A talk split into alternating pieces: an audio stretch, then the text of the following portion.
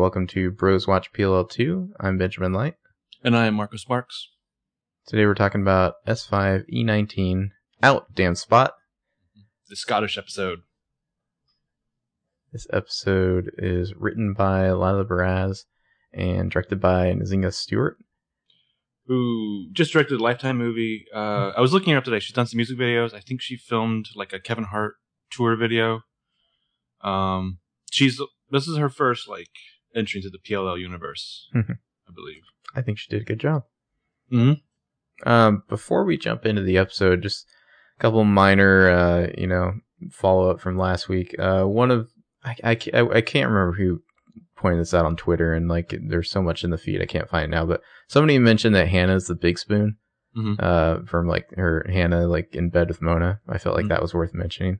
Oh, that's a good point. Um, also, I, I, in Heather Hogan's recap, I thought she had an interesting take on the uh, like scene where Arya like she's like trying to talk to Mike, and then like the conversation goes nowhere, so she leaves. Mhm. Um, her take was that like Arya like basically didn't want to bring it up because she could see Mike was still like really broken up over uh, Mona, Mhm. so she wasn't gonna like try to like start a conversation, which I could see. I mean, Arya, I mean, she she takes the easy way out a lot anyway. Mhm. But I could also see her being like, yeah, now's not a good time to talk about Mona. Yeah, I can understand that. Uh, Mike is probably a little bit raw, but Arya is also very. No matter where she's coming from inside her fascinating, unexpected brain, Arya's got to be Arya. Yeah.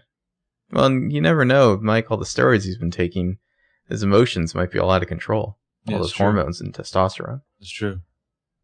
He might have chopped like uh, the coffee table in half, whipped his hair around, broke the TV. No more black and white movies. All right, we ready? Well, I think we're we're definitely ready.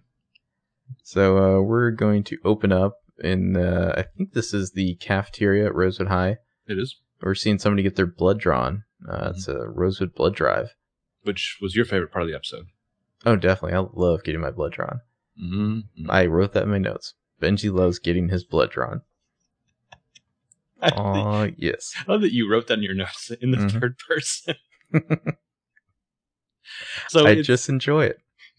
it's uh it's during the day. It's Friday. I think it's actually before school. Uh, I'm gonna guess it's probably been about a week since the previous episode. Uh, the nice thing about this is, hey, you remember these girls are actually in high school? Occasionally, the show remembers too. They're, Uh, I mean, these girls have such active lives before before school even starts. They're getting their blood drawn. mhm. I feel like you wouldn't be able to focus all day. I don't know. Uh, Uh, I think if you have a, a nice juicy cookie, you can. hmm So yeah, Arya, Hannah, and Spencer are sitting in some chairs waiting. They apparently seem to be done. Mhm. Uh, Spencer seems a little tired. She's like rubbing her eyes. Arya, I noticed, has this gigantic bracelet on hmm that has like five hope diamonds on it. Uh, and she's like, it's like she's showing it to Hannah or something, and Hannah just smiles at it. Emily walks over to join them, and Hannah's like, "Where's your sticker?" Uh, Emily has a cooker, cookie, but no sticker. Mhm. And she's like, "Oh, remember my summer trip to Haiti? Turns out I can't give blood for another year." Yeah, three seasons ago. and the show less Oh, than a year ago. You know, like six months. Yeah. Still, I like how the writers are just committed to that timeline. God bless them. Um, yeah, but I sh- it should be pointed out that as Emily joins them, they are basically forming their liar's wall in a sitting in a row in front of the window there, hmm Spencer and Emily grouped together, Just- Arya and Hannah. passing judgment over the living and the dead in the uh, in the cafeteria. Yeah, so Spencer puts out her hand, basically signifying, "Give me that cookie." yo." She takes umbrage. Yeah. yeah. And Emily's like, "What?" And Spencer's like, "No blood, no cookie. I didn't make the rules." Spencer has taken over as captain of the cookie police from Hannah. Oh yeah, she's the cookie master. Emily's like, "You're just too lazy to get one," and Spencer does like the like like haughtiest of hair flips Mhm. to uh, throw I her mean- hair back. Yeah, like it's like she studied at the foot of Farrah Fawcett herself. Mm. Uh, and just points, you know, she throws her hair back to reveal her I donated sticker, which is on her, her chest, and she points at it and just like waits with like a stuck up nose. Mhm. A sticker says, Be nice to me, I gave blood today. Mhm. And so Emily must hand over that cookie. hmm Uh, well, as we've learned, low blood sugar Spencer is the best Spencer. Mhm. Meanwhile, Arya slams her book shut. Arya's Han- pretending to study. Yeah, Hannah asks if she's done studying, and Arya's like, "I'll never be stu- done studying for this test. I just need the numbers to stop spinning." So Arya's not good at the maths. Well, I think Uh, also that could be a, a reference to having just given blood. Yeah. Because she says, "Hey, the next time we offer to help your mom, can it please not involve needles?" Uh, Which honestly, I was surprised Arya was willing to do it. I, I feel like she would hate needles. Oh yeah. I just thought it was funny that last time they helped Ashley Marin was for the wedding fashion show, Mhm. which involved finger bones Well, instead. I had some comments about Ashley at the end of the scene. Okay. Uh, but anyway, Hannah just rolls her eyes like, "Oh, Arya." Well, And- also Arya is she's wearing something that like my grandmother would wear. I mean, Mhm. that is some geriatric bling dazzle on her frock, Well, her uh, orange frock. An old bag church lady's gonna walk up in a few minutes. She's wearing the same coloring as Arya. That's not a good sign. Yeah. It's like salmony. Yeah. Uh, so anyway, uh, Hannah just kind of rolls her eyes at Arya, and then Ashley walks up to the clipboard because I guess Ashley's like running things or some- Mhm. somehow. Mhm. That's not to ask too many questions. And Ashley's like, "How's it going over here?" And Hannah says it's great, and Ashley says, "I'm so glad you all came to the drive. I recruited a bunch of people from the church, and they uh, canceled on me at the last minute." Hmm. Typical. Yeah, she's got some brownies on that clipboard, and Emily's just like, "Oh, we're happy to help." So Ashley smiles and holds out a brownie. She's like, "Brownie," and Emily smiles and she takes it. And as she takes it, she kind of like looks over at Spencer, and Spencer's giving like amazing side eye. Uh, you just know Troian is having a ton of fun filming this scene. Well, Emily is giving her classic Emily in your fucking face look. Yeah, but but like Spencer just like giving it right back to her, just like, "I'm watching you, bitch. Yeah. I know you didn't earn that brownie." Yeah. And uh, Ashley looks behind her and she sees this old bag walking up. And so she's like, Oh, uh, someone from the church actually showed up. I'm going to go say hello. So she walks off and Arya immediately just like, like her hand just like nice out, like right in front of Emily. Mhm. No brownie for you, Emily. And Emily's like, Seriously? And Arya What? just nods and like beckons. Well, and Hannah confirms it. Mm-hmm. Mm-hmm. So yeah, Ashley So goes Em must over hand talk- over that brownie. Ashley goes over and talks to Paula, uh, the old church lady. Oh, Paula God, may awful. as well be Anne fucking Romney. Okay. Um, Ashley is so glad that Paula came and is trying to get her to sign in. The nurses will call her name, and Paula's like, "Well, unfortunately, I won't be able to give blood this morning on account of this little tickle in my throat. But it's so nice to see you out and about. We missed you at the church these last few weeks." And Ashley's just like, "Uh huh, uh huh."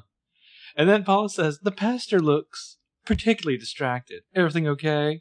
Well, Paula throws on this big, totally insincere smile. And Ashley, she like for a microsecond, she just like has this cold gaze at this bitch. Like, mm, Eh, like seriously, Ashley, like this bitch. This is your life if you marry Pastor Ted. Mm-hmm. You're gonna get this shit from insincere church ladies all the time. This is why you say no to Ted. Well, it gets worse. So then say yes like, to wine. uh, you know, Ashley's like, of course, you nosy cunt. Things have just been busy. And Paula's like, oh, I'm sure that's what kept the others this morning. We're all so busy these days. take- fuck your insinuations, bitch. well, the chick is toughing up Ashley Marin with her like holy roller busybody mafia. Well, it's like, did Pastor Ted send this chick over to like do his dirty work? No, I think this chick is like, she she wants to get on some of that Pastor Ted action. No, I, I don't sense that at all. I And I sense think that I sense that uh, Pastor Ted. I sense that Pastor Ted has like let it be known that there's like trouble in that paradise, and like you know, let it be known that someone should go talk to Ashley and tell Ashley to come talk to me. Uh, see, I don't know. I think these little biddies are always going to hate Ashley because she's young and hot compared to them. Well, that too, yeah. Um, this is why you don't marry Pastor Ted. You're marrying the whole church. You don't want that. that's one of many thousands of reasons you don't marry Pastor Ted. Mhm. Um, so Ashley tries to go talk to the other donors, but Paula has one more thing. She hands some flyers over to Ashley asks, you know, if she could ask the pastor about putting these up around the church. They're from the Like forcing Ashley to go talk to Pastor Ted. Yeah. yeah, they're from the Glass Slipper Collective for the Bates County Ms. Teen Pageant. Um, and if the promotional photos are to believe, this will be important. Yeah. She's like, of course, that's a real thing. Yeah. Uh, so Ashley walks off. Like she's clearly wary of this bitch, as she should be. Yeah. Uh, meanwhile, the liars are, they look up, they're startled. There's like a crash, you know, something dropping on the floor. And we see a nurse looks over and she's like, young man, this is a restricted zone. What are you doing back here? And she walks over and we see, oh, it's, it's Magic Mike Montgomery. He's knocked over a plate of cookies right by like the fridge full of blood. He's got big hair and he is dressed exactly like Noel Khan. isn't that just the most? Mhm. Uh, and he's he's happens to just like be you know tucking something into like his inner jacket pocket as we pan over to him. Like, ooh, what was he just doing there? Following of his Montgomery bloodline, he looks Mm-hmm. shady as, as can be. Learn from the best. And he's like, I'm sorry, I was just interested in how it all works. And the nurse is like, go sign up and see for yourself. The liars are just watching all this, and Mike's just like, yeah, okay. And he just like ducks away nervously and like runs out. And uh, Arya, of course, like Aria waits till he's gone, and then she's like, Mike. And Hannah's like, okay, what was that about? And Spencer says, was Mike just here to steal cookies or something else? And then we get like worried Arya face. So you see the, the nurse goes over and like shuts the open door of a fridge full of blood vials. So, Hmm. hmm, what was Mike doing in that fridge full of blood? Also, like these are little vials. Where's like the big bags of blood they would be taking? They put those somewhere else, I guess. Like, what are the little vials for? Just like testing the blood? Uh, I don't know. I don't know. I mean, I know like uh, the high school I went to in Virginia, um, they did a blood drive one year, and I had happened to hear, like, over here through some higher ups at the school that a lot of the blood couldn't be used because they tested it, Hmm. and you know various things. Well, going you know, on this is- it. this is what I wonder, like- The Haiti thing, for instance, with Emily, like, why wouldn't they just take her blood and test it? They're going to test it anyway, right? Well, know. there's forms. Have you have you done international traveling to certain countries or parts of Mhm. the world in the last? So I guess, yeah, I don't know. I mean, if they're going to test it anyway, I don't know why they. It's the same reason when you travel abroad and you take a pet, you know, they have to go into quarantine for Mhm. so many months or whatever. Um, Uh, brief, brief tangent here. mhm. Is, is Ashley a vampire? She doesn't have a job. We know she doesn't have a job, but somehow she's running a blood drive. Like who? it's daytime right now. oh, true. She could be a daywalker. Uh, but like, she's not doing this for the church. She's not doing it for her job. Somehow she's just like running a freelance blood drive. Where's the blood going? I feel like this is just something. Well, she's always been kind of, sort of community minded Sure. to an extent. I think because she thinks that that's something that she should do to keep up with like the Ellas and the Veronicas. But how does one just say, "Hey, I'm going to throw a blood drive"? I don't know. I mean, the school kind of could have reached out to parents and said something. Ah, who the fuck knows, man? Hmm. Who knows? Um, but yeah, I just Daywalker. know that that Mike is just as clumsy as shit as his big little sister. Um, Mhm. I would love to pitch the Desperate Wives type show, Desperate Housewives type show, where they're actually like suburban vampire ladies. Yeah, maybe she she ate Mrs. Potter's nephew. Exactly. Um, I think we talked about that in the roundtable, right? We The may whole- have. The whole show is just Caleb and Ashley on a wine fueled binge murdering people. um, so after the credits are in Rosewood High, the lockers, or Arya's locker, she's holding court in on the way only she can. The others are gathered to question her. And she says, You asked Mike who's at the blood drive. I already know his answer. And Hannah Sarkasty's like, because he was there to donate. And Arya's like, no, then I should mind my own business. And I got that message loud and clear at the dock. And Spencer's like, okay, but it is our business. We all saw where he was standing, right? By the coolers where they keep the blood. Our blood. and it's like at this point, all the liars are like, shit. In retrospect, letting our blood be drawn was not the best move we could have made when we're being stalked and framed by a ghost ninja. Well, especially considering how forensically minded they've had to be the past few weeks. Well, also, like, I feel like if maybe you send, like, Hannah or Emily to, like, just sit Mike down and talk to him instead of, like, demanding answers and yelling at him, you might get somewhere. I don't know. Obviously, right, you don't send in Arya because, let's face it, even if she wasn't his sister, she's useless. Um, Aw, be fair to Spencer- Arya. well, what she's like questioning people? Arya asks. No, Arya, she got she got uh, stuff out of that one uh, like theater employee.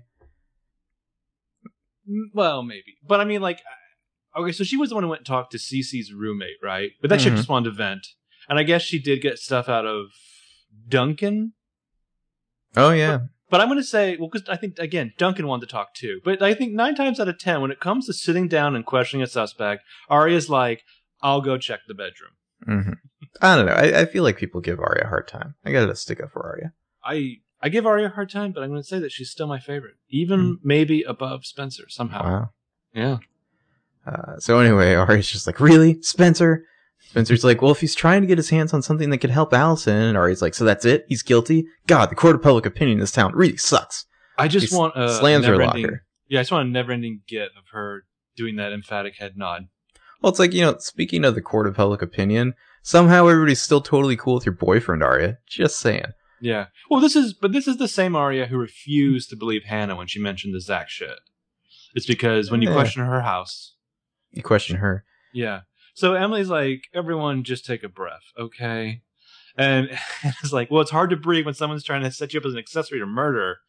Spencer points out that they still don't know why Magic Mike was visiting Allie in jail or why he fought Mona the night the night before she died. And Spencer starts to talk about, you know, if Mike and Mona had a series falling out, and Arya's like, "Could you just stop, please? Look, I know you're all desperate to find out who's helping Allison, but just because it is Holbrook doesn't mean it's doesn't not mean it's my brother."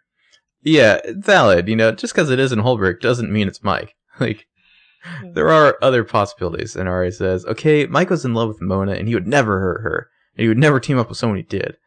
And he's like, Arya. And Arya's like, no, I can't talk about this right now. I have a math test. Arya out. I can Mona OTP forever. Yeah, as she does. Arya storms off. The other three watch her go, and I want Hannah to like turn to them and be like, "This bitch." Well, you know, a lot of people are giving Arya shit in this scene, but it's not really that different from when, say, like, uh, like the A target was on like Paige or Melissa, and you know, Emily was adamant that that wasn't the case. Spencer was like, "No, that's my sister." You know, I mean, it's not like her behavior is really that different from the other liars. True, but I think I think Arya like has always stayed true to form, much like Hannah will stay true to her form in this episode. The difference between Spencer and like when it comes to Melissa is while Spencer will defend uh, like her sister or her family to the liars, she will possibly then turn around and be suspicious. she will suspect them harder than like the others can, you know, Yeah. combined. Um, well, I don't know. I, I I feel like there's a a longer conversation about Arya. It I, this is my theory on Arya. I think people tend to not like her because she reminds them of like the worst parts of themselves in high school. Quite possibly. Like I think there's there's something about Arya who like nobody wants to be be like yeah that was me, but like it's probably true to everyone to some extent. And I think like the teenagers like her character because of that, and like the the older people like they hate Arya because they just like it's like self loathing almost. Well, I think I think the other liars have fallen into certain camps or very clearly defined roles, Mm-hmm. and Arya's I don't think is clearly defined. And I mean the the work that Lucy Hale does with that is amazing because I think Arya is the one where you you have an idea of what's going on in her head the least. Yeah, well, nobody wants to be the one who's like selfish and naive and clueless and emotional. You know, Right.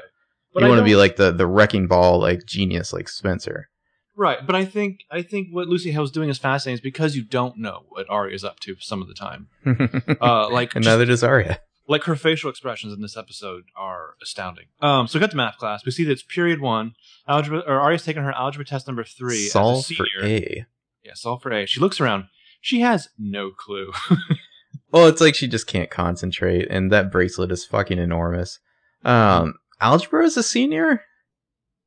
yeah, I don't know about that. Maybe it's algebra two. I took algebra in eighth grade, a lot of people did. Mhm. Um, yeah, I really which was a like goddamn long time ago. I realized. Like I, I'm looking at the this quiz, and I'm just like, uh, is that like advanced or something? I despise math. Um, but Mhm. I was looking at that that bracelet thing that she's wearing, and I expected that at the end of the episode we'd find out that like one of those those things pops off and is actually like a cyanide caplet. That'd be a Oh. lot of cyanide. Uh, it should be mentioned that question number one is solve for A. Uh, if you solve for A, the answer is 25. I'm not sure if that means anything, but there you go. Hmm. Hmm. Uh, so she looks around. She has no clue. There's Andrew, uh, one seat up and one row over. He's holding his paper up in kind of a suspicious way as he writes his answers down and works on his work. Well, it's like he's doing it to write on scratch paper underneath or something. But, But, he's he's holding it really high up. yeah, holding it high enough up for Arya to just kind of casually glance over and be like, mm, "Oh, those look like some answers I could copy down." Mhm. Look around a little. Look around a little. Mm, teacher doesn't seem to be watching. Eh, fuck it. I'm gonna copy you. Her algebra teacher, who looks like he's just some boring middle-aged bro, who is dressed like Ezra back when he was a teacher. Um, yeah, Ar- Arya though, in the most obvious way possible, which is classic Arya, starts like copying off Andrew's thing. I always like these math tests though, because the teacher will always say, "Turn in your answer sheet and Show turn in like your your sheet to show your work." Sometimes it depends on the teacher. And Arya's going to be like, I, I ate it. I, Mhm. I don't. I don't have it. Uh, let's go to the Rosewood High hallway. Hannah's I catching up to be so Spencer. as they come down that one staircase that Rosewood High has. Um, it was one of our listeners, Jenny, who pointed out that in 5B, they're really dressing Hannah like she's Buffy Summers. And Oh, I I could see that a little, yeah. Uh, Early Hannah has a- Buffy Summers, yeah. yeah, Hannah has a question for Spencer, and it's college related. And Spencer's just like, okay.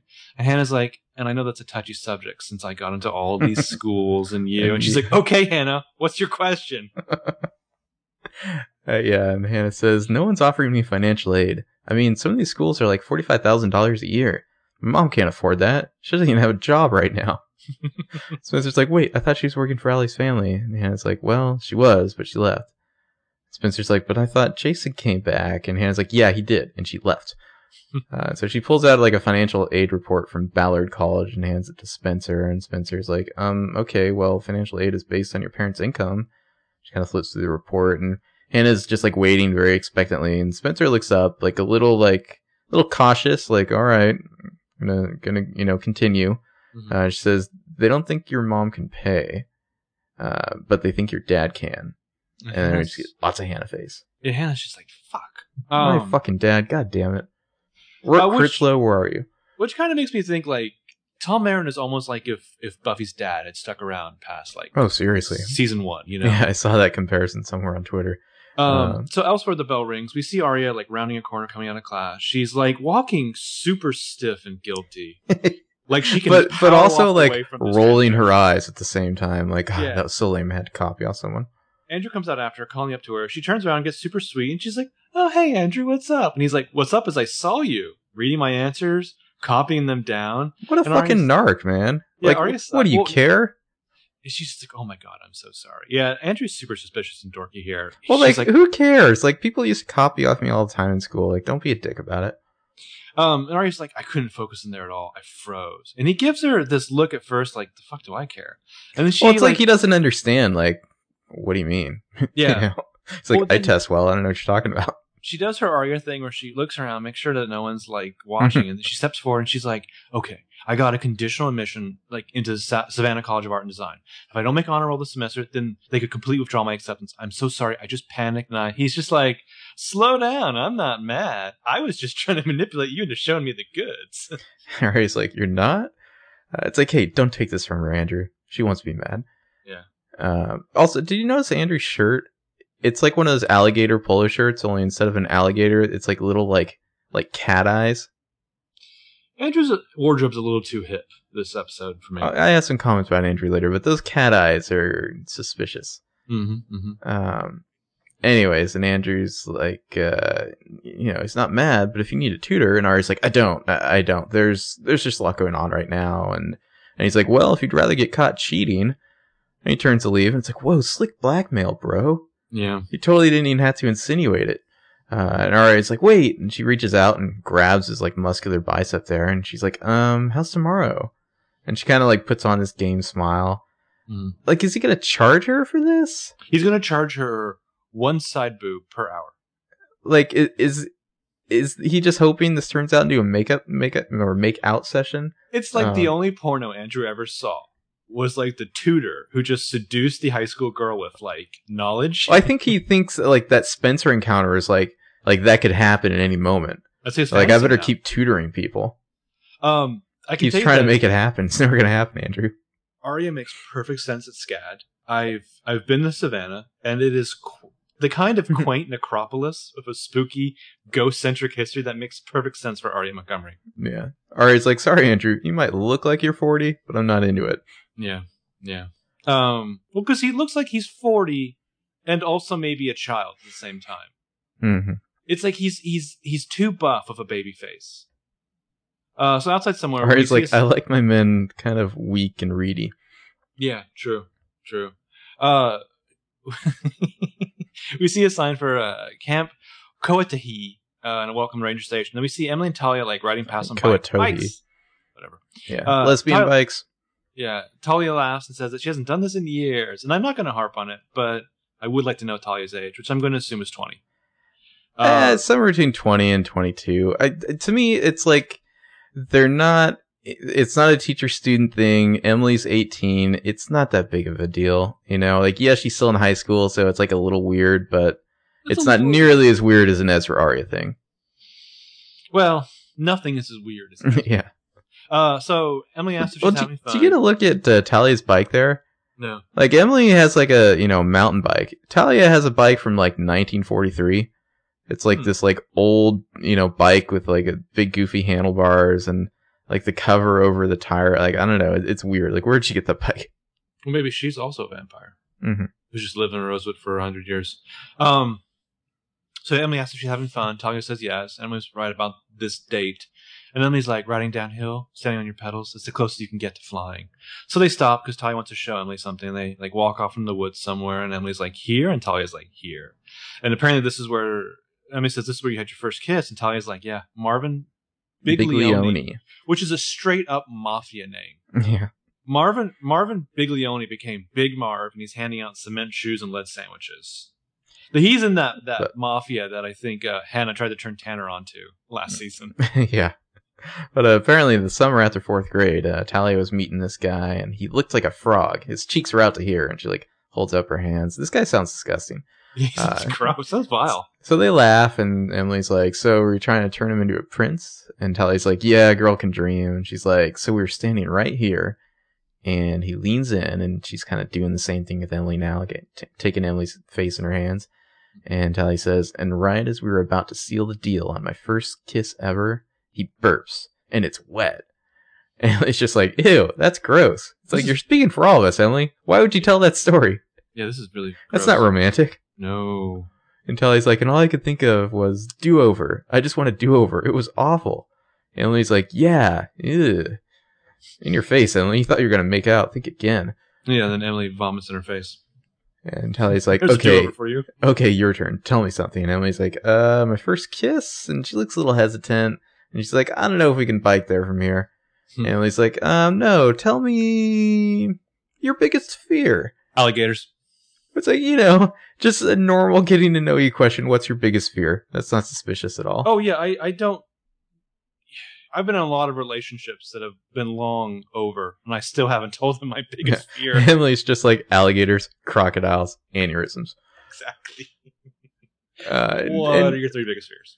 and Emily's just like, uh, and Tally's like, okay, you know what? Stupid question. And Emily's like, no, no, it's it's not. It's just, uh, and she's kind of looking away. And Tally's like, too soon. I get that. I mean, there are things I'm not ready to talk about either. And she's nodding, and Emily looks a little worried now, and so she just like goes for the old standby, just like leans in and kisses Talia. Well, I feel like Emily is so used to so much like weird awkwardness that needs to be smothered in a moment from like dating Paige and probably Mhm. even Maya. That this is her move. It's just like jump on that grenade with a kiss. Yeah, that'll smooth things over. And Tally's like, "What was that for?" And Emily's like, "Do over." They smile and walk on. Yeah, Uh, looks very smitten. Cut to sad Casa Marin. Uh, it's it's like dark inside. It's like somehow it's like it, it looks like it would be a cloudy day outside. The way this is lit in here as Hannah walks in, Mhm. it's all gloomy. Uh, the the bottle of wine is out. The glass is empty. I think that bottle might. No, that's a full bottle. Okay, I'm looking at it now. I was wasn't sure if it was empty for a sec, but uh, Ashley's pondering that wedding ring in her finger. Got the bottle out. Hannah comes in, flips on the lights. All the fan fiction begins. Yeah, Hannah comes in, sees her mom's in a bad way, asks if she's okay, and Ashley says that she talked to Ted. She stopped by the church after the blood drive because he deserved an answer, and she's like, "I said yes, that I want to marry him." Why? And then I told him seriously, happened when he was why. Ashley? Like, like you know in your heart this is a bad move. Like he's not a good match. Like it's like he's like an aspirational marriage. Like Ashley, you're you're never gonna be a church lady. What? Why? What do you? What do you? Where do you think this is going? Uh, Like to, to me, it baffles me why someone like Ashley, who likes wine and is like not a total party girl, but like kind of has like a, a wilder side than like Rosewood likes. It's like Ashley wants to be the good Rosewood girl, but she's not. Like she should be with someone more fun. Well, she should be with someone where she doesn't have to suppress who she is. Yeah. Ne- never mind the whole church thing. Ted is horrible just when he's sitting there having dinner with her in their kitchen. I mean, like, no one wants to hear about your fucking stories about Phuket. No one Mhm. wants to hear a guy who laughs before his own punchline and then laughs after his own punchline. Uh, uh, one of our listeners tweeted us that uh, I think it was Trey Lala uh, that uh, Ashley needs to go to Andrew for some batting practice lessons. Mhm. He can tutor her in that. I would approve of that. So basically, Ashley needs to become Mrs. Robinson. Eh, Andrew's probably 18. I mean, he's like 40. I, I, I get what you're saying. Grass on the field. Mm-hmm. Um. So yeah, she she wanted to tell him what happened when he was away. That she went to the Bone Zone with Jason DeLorenzo. So Hannah's a little surprised with this and sighs, and Hannah faces and asks, "What did Ted say?" And she says he said he needed to think. He said he would call me in a He couple said, I need to think, you whore.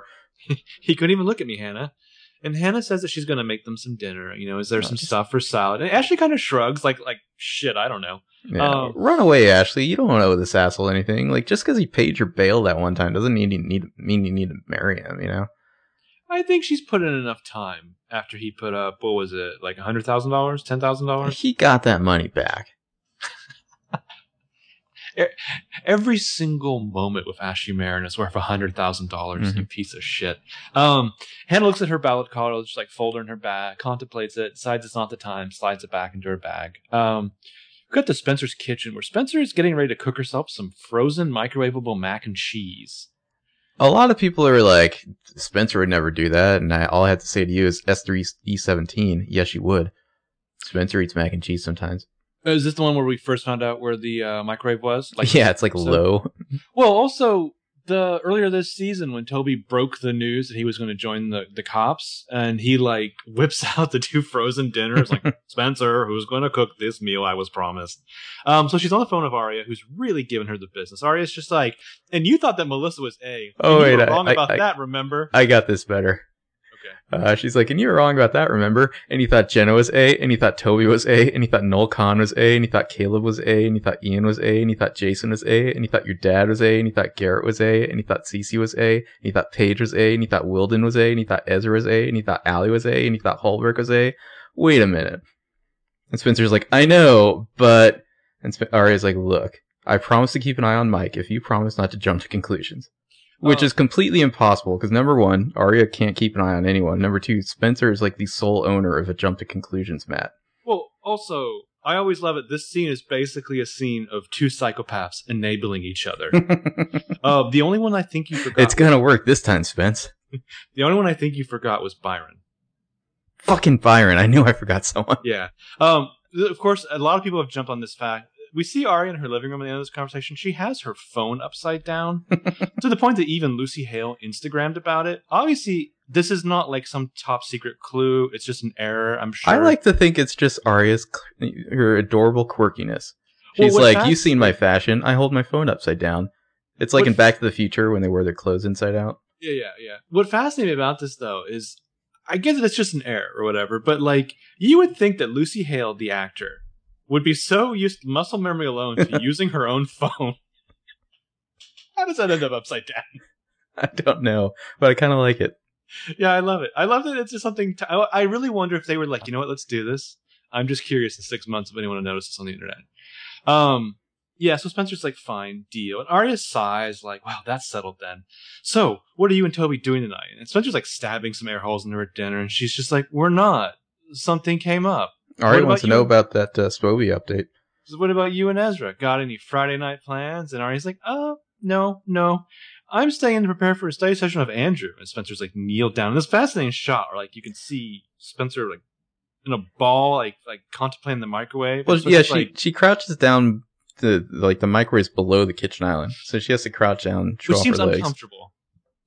Yeah, I don't know. I, I feel like uh, Spencer knows what she's doing there, uh, and she's like Andrew Campbell, and like her radar's up, and she's like, "Be careful there." And Ari's like, "Why?" And Spencer's like, "Um, the dimples mostly." And she has like this wonderful grin. Like Spencer has more chemistry with that phone than she does with Toby. Yeah, or Johnny. Mm-hmm. Um, also, be careful of Andrew because he wants it. Mm-hmm. and uh, Ari just kind of like rolls her eyes, snarking. She's like, "Okay, I should get back to it. Talk later." Spencer's like, "Later."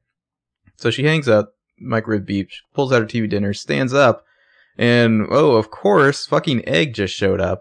Uh, he's right there, you know, like standing, just just waiting to surprise her as she rises up from behind the kitchen island. Like he came in through the front door. By the way, I'm just calling this guy Egg from now on. That's fair. Um, Mm-hmm. Johnny's egg. Uh, he's wearing a jean vest over a hoodie and a camouflage shirt. It's like, did he steal this from the dumpster outside Caleb's apartment? Yes. Um, he well, says hi. it's neat Spencer that like hi. Spencer's she's clearly surprised, but she does a pretty good job of playing it off. Like it's like she she just kind of snorts at his presence. Uh, and so this dude goes right over the like the freezer drawer in the fridge. And Spencer's like, "Oh, this part of our rental agreement, uh, get you get to raid our fridge." And she's like getting a plate out for her mac and cheese microwave dinner there, and Egg is like, uh, "Thought you had plans with Toby." Hmm, what is it with this guy and Toby? we may never know. So then she says, "Well, something came up. Duty calls," and he's like, "Oh, cop stuff." And she's like, "Yeah, that's the technical term for it." He tells her that he's painting a mural at Hollis tonight, and she's like, "Wow, that's like a huge get for you, loser." and he's like, "It is, and I could use my illustrious assistant if you're available." Mm, Spencer says not that she- available like that, Egg. You're barking Yeah, up she the wrong know tree. since her mom really wants her to email a bunch of these family contacts, and you know Johnny asks if she's back on the college track, and Like she's says like, that like it's like something awful. Like, oh god, Yeah. back on the college track. Yeah, yeah. And she's like, Yep, apparently the Hastings are very well connected. And I have a third cousin, twice removed, who works at, at uh, is it Colby College? Colby College, which I believe is a shout out to the writer Lijah Barasz's uh, alma mater. And Egg here is like, I promise you real dinner if you if you come. Fuck you, Egg. Mac and cheese is a real dinner. but this guy can't afford a real dinner. Yeah, I know. She's like, are we gonna get it from the the dumpster behind the restaurant? Is that what you mean by the real dinner? Like that episode of uh, Seinfeld where Elaine realized that her boyfriend was homeless. He's doing a runner. Yeah. Well, this guy paid his rent and change. Mhm. Um, I would say in, in fiction, in television that I can think of, the greatest call out to, to one's alma mater is in Angel. When we find out that Eve went to UC Santa Cruz. uh, while she's having sex with Angel. Uh, So Mhm. Ari's living room, her phone rings while she's studying. She picks up the phone, but it's not hers that's ringing. So she realizes that like Magic Mike's bag is right there. She starts like digging in, finds his phone. It's from a blocked ID number. Well, I think it, the phone's like in the couch cushion. It's like it fell out of his pocket. Well, she ponders what to do there, so she answers it. And we get that recording that this was a call from the Chester Women's Correctional Facility. You have a call from inmate, and we hear what sounds like Alison DiLaurentis' voice Pretty say, sure that's Ali's voice. Yeah. Hank Mahoney. And Ari's like, what? So, And- you know, The woman But- says, "Press one to accept the call." So of course, Aria does, and immediately she's like, "Alison," and it's like click, never hangs up. And Aria's like, "Alison." Good job, Aria. Scared her off. Uh, and the Aria's just like there. stunned, like, "What the fuck is going on?"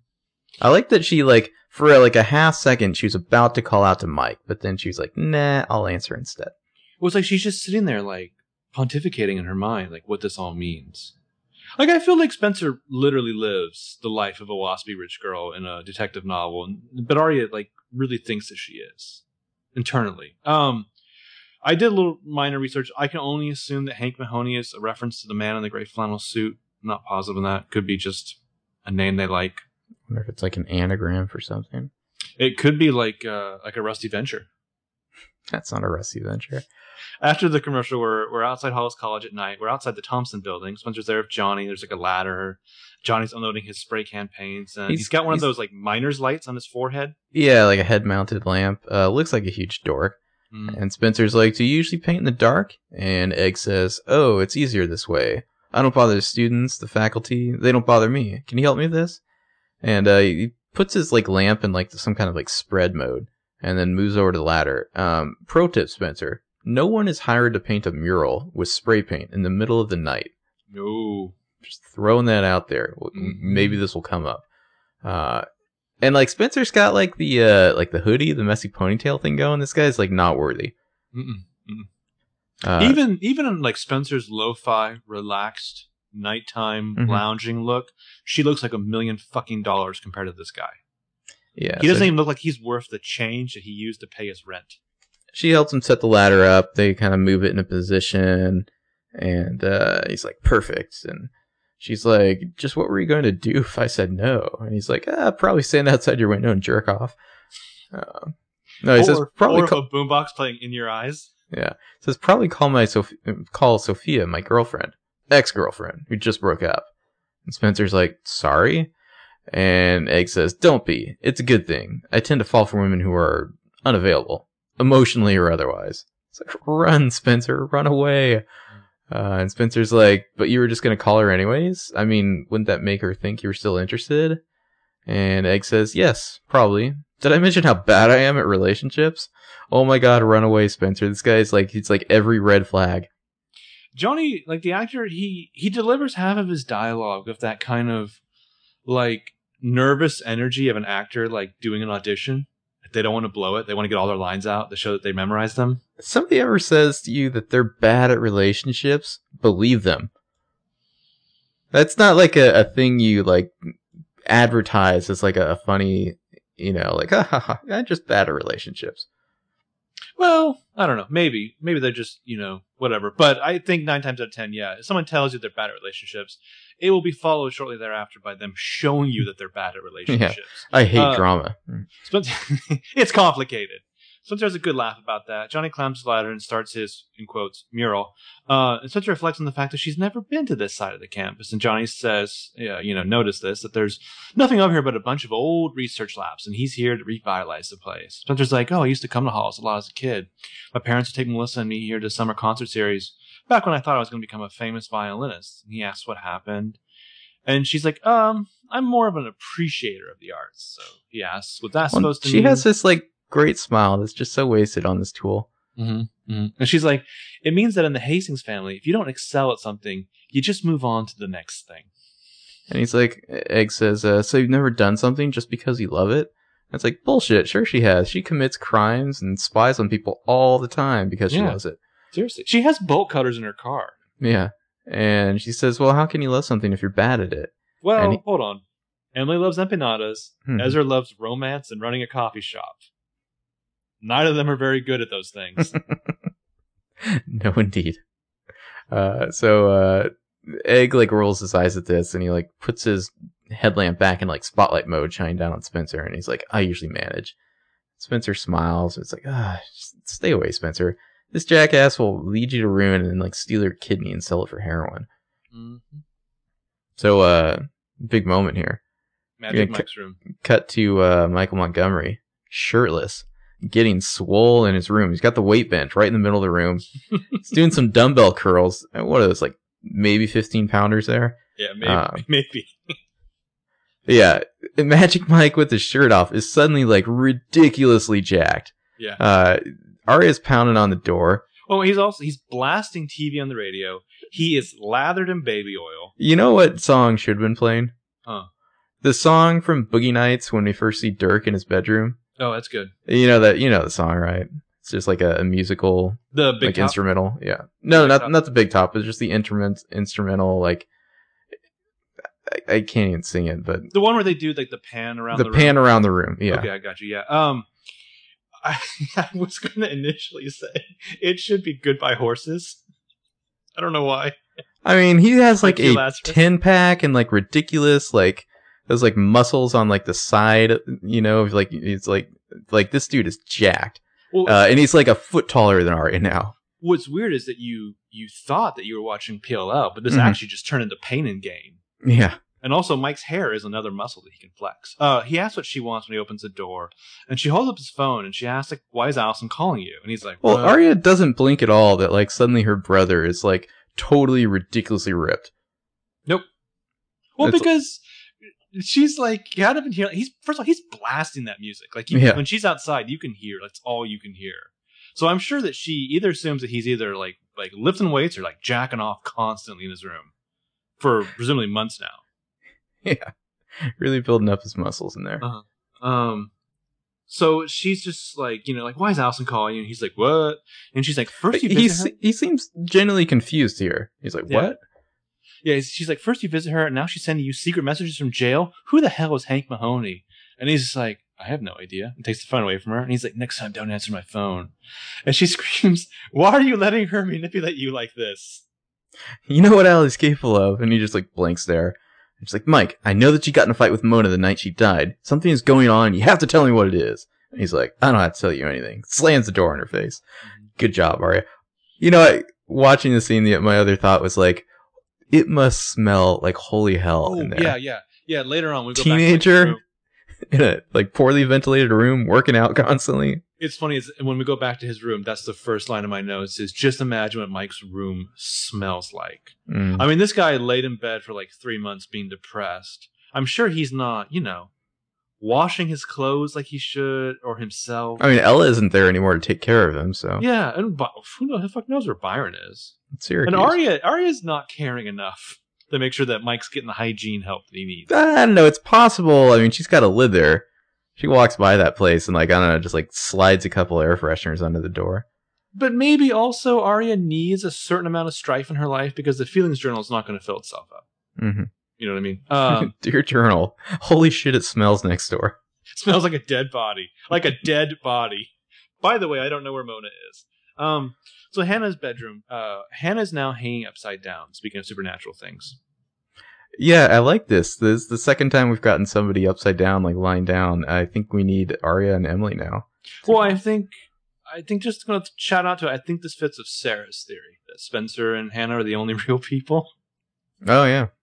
Uh, so Hannah's talking on the phone to Caleb. She says, No one wants to believe that Mike is helping Ali, but if Ali can take down Holbrook, a grown ass man with a police badge, who knows what she could do to Aria's brother? LOL. It's like the legend of Ali grows. Everything about that sentence is magical. Also, Hannah took down that grown ass man. Mm-hmm. Mm-hmm. And then uh, Ashley walks in, so uh, Hannah's like, Caleb, I have to go.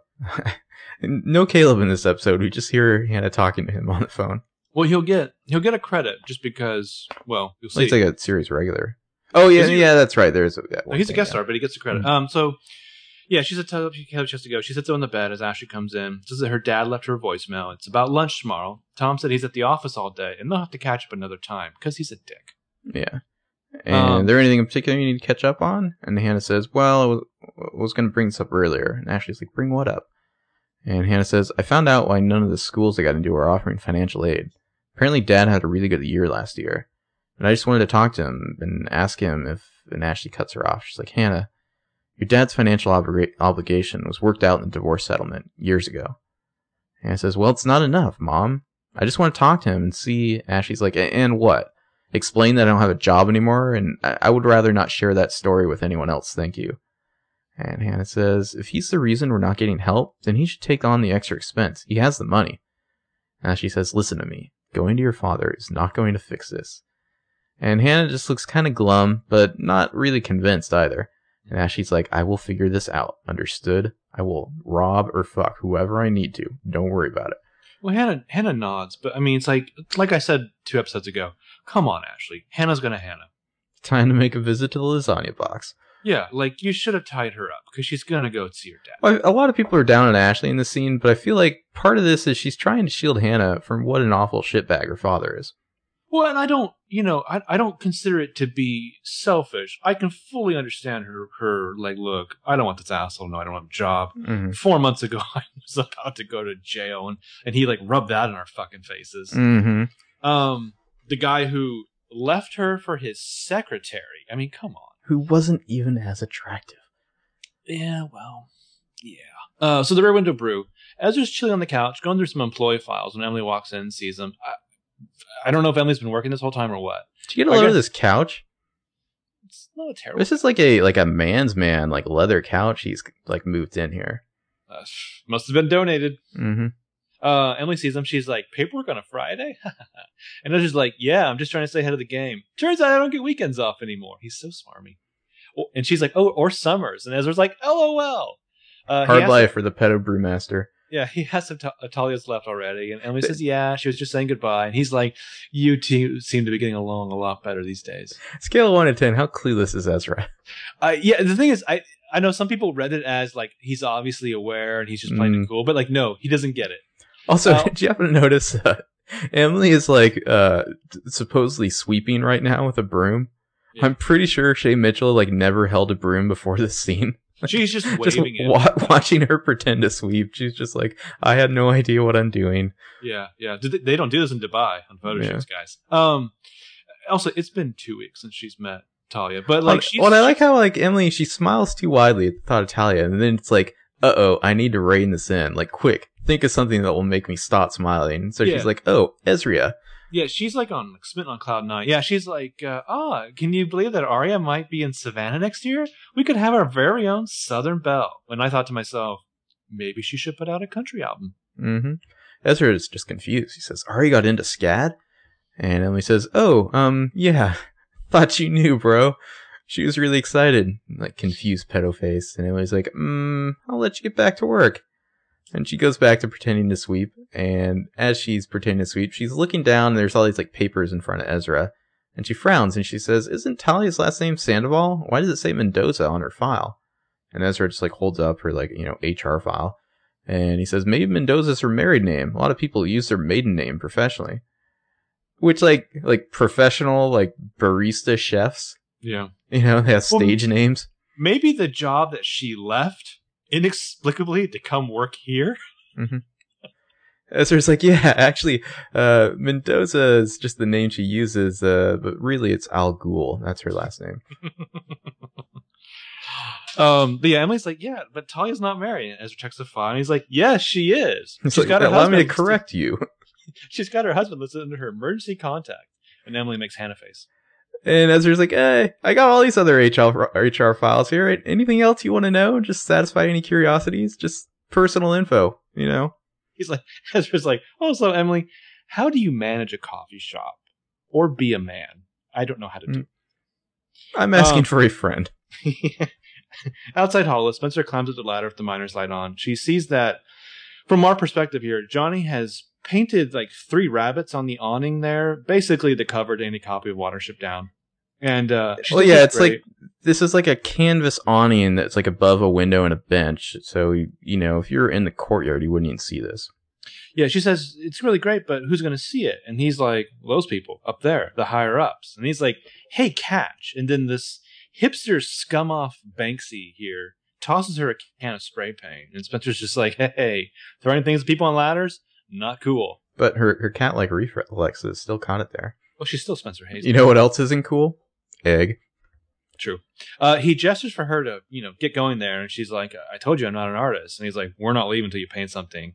And then Spencer spray paints dicks on the faces of all those bunnies. she says, I could ruin it. And he says, that's a whisk- risk I'm willing to take. I totally wanted her to just totally fucking ruin it now. Yeah, just spray paint it all black. yeah, so she shrugs and opens can, shakes it. She's like, okay. And so she leans over and kind of makes some quick little sprays. She's smiling, enjoying herself. And Egg is grinning down below, like, like what a great guy he is for forcing people to do art. Yeah. Uh, and he's like, looks good. And Spencer's like, you can't even see it from down there. Uh, and Egg's just like staring up, like he definitely has a thing for Spencer. Like he's just like staring up admiringly, like lovingly. oh yeah, yeah. And Spencer's like, okay, come take a look. So she finishes, she's making her way down the ladder, and when she gets to the last step, she kind of slips and falls, and he has to catch her. She gasps, and she's like, oh, sorry. And there's like some awkward fumbling, like they were a little too close, and like it's like for a moment, maybe Spencer is like kind of not minding if they're too close, and then she kind of remembers and reins it in. You know, takes off the headlamp and gives it to Egg, and he's just like, "Well, see the damage." And Spencer's like, "Yeah, I'll clean up down here." But she's quiet now. I think she realizes that like went farther than she wanted it to go. Also, I think she realized that she has more chemistry with that ladder Mm-hmm. than she does with him. He climbs up the ladder, looking back at her. Pulls out his spray can, spray can, starts spray painting some more. Um, we, then we cut back to Magic Mike's bedroom, uh, which, like I said, that room has gotta fucking stink. Uh, he's on the computer. He's on some kind of like generic instant messaging program as user Mike M. He types, "She told me what to bring. I'll have it tomorrow. What time?" And then user Hank Mahoney responds, "I'll be in touch." Mike then gets up from the computer, walks past his giant Iceland flag over to the mini fridge. In there, he's Mi- got Mike some, needed the giant Bruce Lee poster. yeah, he did. Uh, he's got some some Red Bulls, some bottled water, and a few cans of Power Mass protein drink. Time to weigh up. Uh, but he, so he takes one of these like power mass protein drinks out, but instead of like popping the top, he actually unscrews the top completely, and we see this is actually like a secret hiding place can. Uh, and he pulls out a vial of blood, and he stares at this vial of blood. There's no label on it, so we don't know whose it is. Um, where does one get protein shake cans that are actually secret hiding places for like Well- uh, refrigerated materials? That's Well, really else- specific. Who else do we know has hidey holes in otherwise unguessable objects? Hmm. I think we missed a scene though where Mike then like uh, shoots up the uh, blood vial into his scrotum. uh, so after No, commercial, these days it's just a clear spray you you spray under your tongue. Oh, okay. Um, after well, commercial, whose, the next whose day. blood is this? And are all those cans fake? Like, are there any real real power mass uh, whey protein drink shakes or? Well, I mean, obviously, I mean, look at them. there had to be some power Mass going on Mhm. there. Um, they're all they're all actually like hairspray cans. They're all pomade. Uh, so after the commercials the next day, Spencer's backyard. Johnny walks out of the barn. We hear Spencer call out to him, "Hey!" She's marching from the house, holds up the newspaper. Spencer's Top about to just like mow him down. The top story is vandalism at at Hollis College. The vandalism being Egg and Spencer's mural. Um, you see the picture of the completed mural. You have got to feel bad for the intrepid reporters of the Rosewood Observer. In between the various murders of teenage girls and the people who were arrested for those murders and then eventually found to be innocent of those murders, there's front page, hard hitting stories like this. Also, there's outrage over new allegations of abuse in the mayor's office. Could this be like a, a subtle hint that the mayor will be like the big bad in season seven? I hope so. This is the same mayor that, if I remember correctly, Spencer interned for. Quite possibly, yeah. Back in the Um, pilot. But yeah, so we, we see the mural, which is like bunnies, but then like some like red splotches, like blood, and uh, it says animal testing equals torture. It's like a you know anti animal rights or anti animal testing. He's, he's, he's against animal rights. yeah, Banksy, no thanksy. Uh, and Spencer's like, "What the fuck is this?" And he like takes a paper and smiles, and she's like, "You're smiling about this? You don't get to smile about this. You told me that you were hired to paint a mural at Hollis." And Shitty and Egg here is about to get technical. He's like, "I did not say hired. I was careful about that." Like he's I- all like smarmy. I like your reading of that. Like it's almost like Spencer's going to grab him by the lapels and like lift him up off the ground. You're smiling about this? Yeah. And Spencer's like, well, you know what else he didn't say? Vandalism. And he says, if I told you the truth, would you have come? And Spencer's like, no, of course not. Look, I- I'm all for protest art, okay? But I'm not for getting tricked into doing something illegal. And she just marches off. He runs after her and he's like, Spencer, hold on, hold on. And she's like, what? And he says, I'm sorry, okay? I, I wanted you to come. All this college talk with your mom. I Thought maybe you'd enjoy coloring outside the lines for once. Oh, fucking hell no, Egg. Like, do you have any idea who you're talking to right now? The, I like that lyric. The next time I notes is like, "Egg, you have no idea who Spencer Hastings truly is, do you?" I, I really just want Spencer to just, like, we need the full on I'm the one who knocks speech here. She's like, you clearly have no idea who you're dealing with. Someone spray paints a mural on a college, and you think that of me? Uh, she's like, "For once, I was arrested, Johnny, for murder." And they dropped the charges, but I cannot mess up again, okay? I can't be arrested again. And she starts to walk off, and he's like, I didn't know. And she's like, Well, now you do. Well, he's like totally Spencer, oh. stunned. Yeah, she takes Whoa. off. It's like, hey, hey, nice one, Egg. I guess your finger isn't as locked on the pulse of Rosewood as you thought it was. Well, yeah, Mister dialed into the the this whispers and secrets town, all caught up because he read a few newspapers and saw some missing girls posters and telephone poles, mm-hmm. but he had no idea. I mean, like, how do you go from reading about the dead body in the yard to like not picking up on the fact that like Well, Spencer's like, color outside the lines? Bitch, I'm the prime suspect in like three murders. oh, maybe she should have proved her cred right then and there and just like kneecapped him. Mm-hmm. I think Spencer's the kind of girl that she not only like shoots the gun, she does that thing where she turns it sideways No, Spencer, she uses proper aim. Um, in a silencer. although it makes me wonder, like, is it possible that the Hastings are like somehow like like hiding the press coverage of their hoodlum daughter? They like leaning on the paper to like keep it out of the uh, the news. Could that be why he didn't know? That would be interesting. It'd be it'd make a lot of sense. I maybe Peter had to call in some favors from his this guy he knows, Marvin Biglione. I mean, if you're gonna ask like, hey Rosewood, who's the most dangerous people in town? Like Spencer's at least number two, right behind Ali. Oh yeah, yeah. Well, like yeah. So Peter comes home and he's like, "It won't be in the papers. Don't worry, Spencer." And she's like, "Dad, how are you going to keep it out of the papers?" And he turns and he's like, "Cause I bought the newspaper. I'm now the like uh, what do they call it? The publisher? Yeah." There you go. Oh, I miss Peter Hastings. Seriously. Uh, so Aria's living room. The books are all laid out on the coffee table there. There's Andrew on the couch for Aria, and he's like, "What's next? Vectors in Equilibrium or the French and Indian War?" Which reminds me, I have a serious hankering to watch Last of the Mohicans again. There's always a good reason to watch, watch uh, Last of the Mohicans. It's a fantastic Uh, movie. Yeah, Aria's totally spaced out right now. She's not paying attention. She's being dissociative. And Andrew's like, Aria? And Aria's like, oh, sorry, I'm a little out of it. Uh, I didn't get much sleep last night. It's like, really? Why is that, Aria? What were you doing last night? Well, I mean, is is Andrew's thing that he just likes matching his brains up against some truly magnificently insane women? Is that why he's here? I mean, there are worse things, right? Oh, I mean, anything that gets you any kind of alone time with Aria Montgomery is wow, Mhm. mythical. Yeah. Uh, and then he he like adopts like concerned bro posture. He Kind of like Yeah. leans back, turns his head. Is anything wrong? And Ari's like, no, no, I'm fine. Uh, I guess I should choose what I'm worst at, right? She picks up the physics book, and Andrew's like, I take it math and science aren't Fitz's strong suit. Oh, party foul, Andrew. Yeah, Aria's face Well- is just like, excuse me, and then Aria says, excuse me. he, you know, Andrew's obviously not like a grown ass man, as Hannah put it, but he's Mm-hmm. he's dipping his toe in some of those same, just just dipping his toe in the same sleazy waters as like Holbrook. You're playing with fire, bringing up Ezra. Yeah, yeah. And- Um, Andrew's like, I mean, you could always ask him for help, right? Assuming you're still together. And it's like, Andrew, are you tutoring or are you fishing? And Aria just like stares at him. She's like, "Let's uh, just stick to the books. How dare you?" uh, and this bro, like, he leans way over, and it's like, I I don't. Know, What was your feeling on this? It seemed like he was just a little bit in her personal space here, not like a ton, but Yeah. like he's he's making sure his you know his arm is brushing up against her shoulder a little here and there. Andrew's this guy that like all of your sensors tell you that he's harmless. You, you But get it's like your, when you look out the view screen, you know. you get your protractor out, like observe his like angle of intent there. Yeah, yeah. He's he He's wants he's it. leaning over. He wants it. Yeah. So uh he slides closer as her books are open and and he's like, okay, there are two types of physical quantity. They are. And she gets a text and she checks it. It's from Hannah that says, Any news about Mike?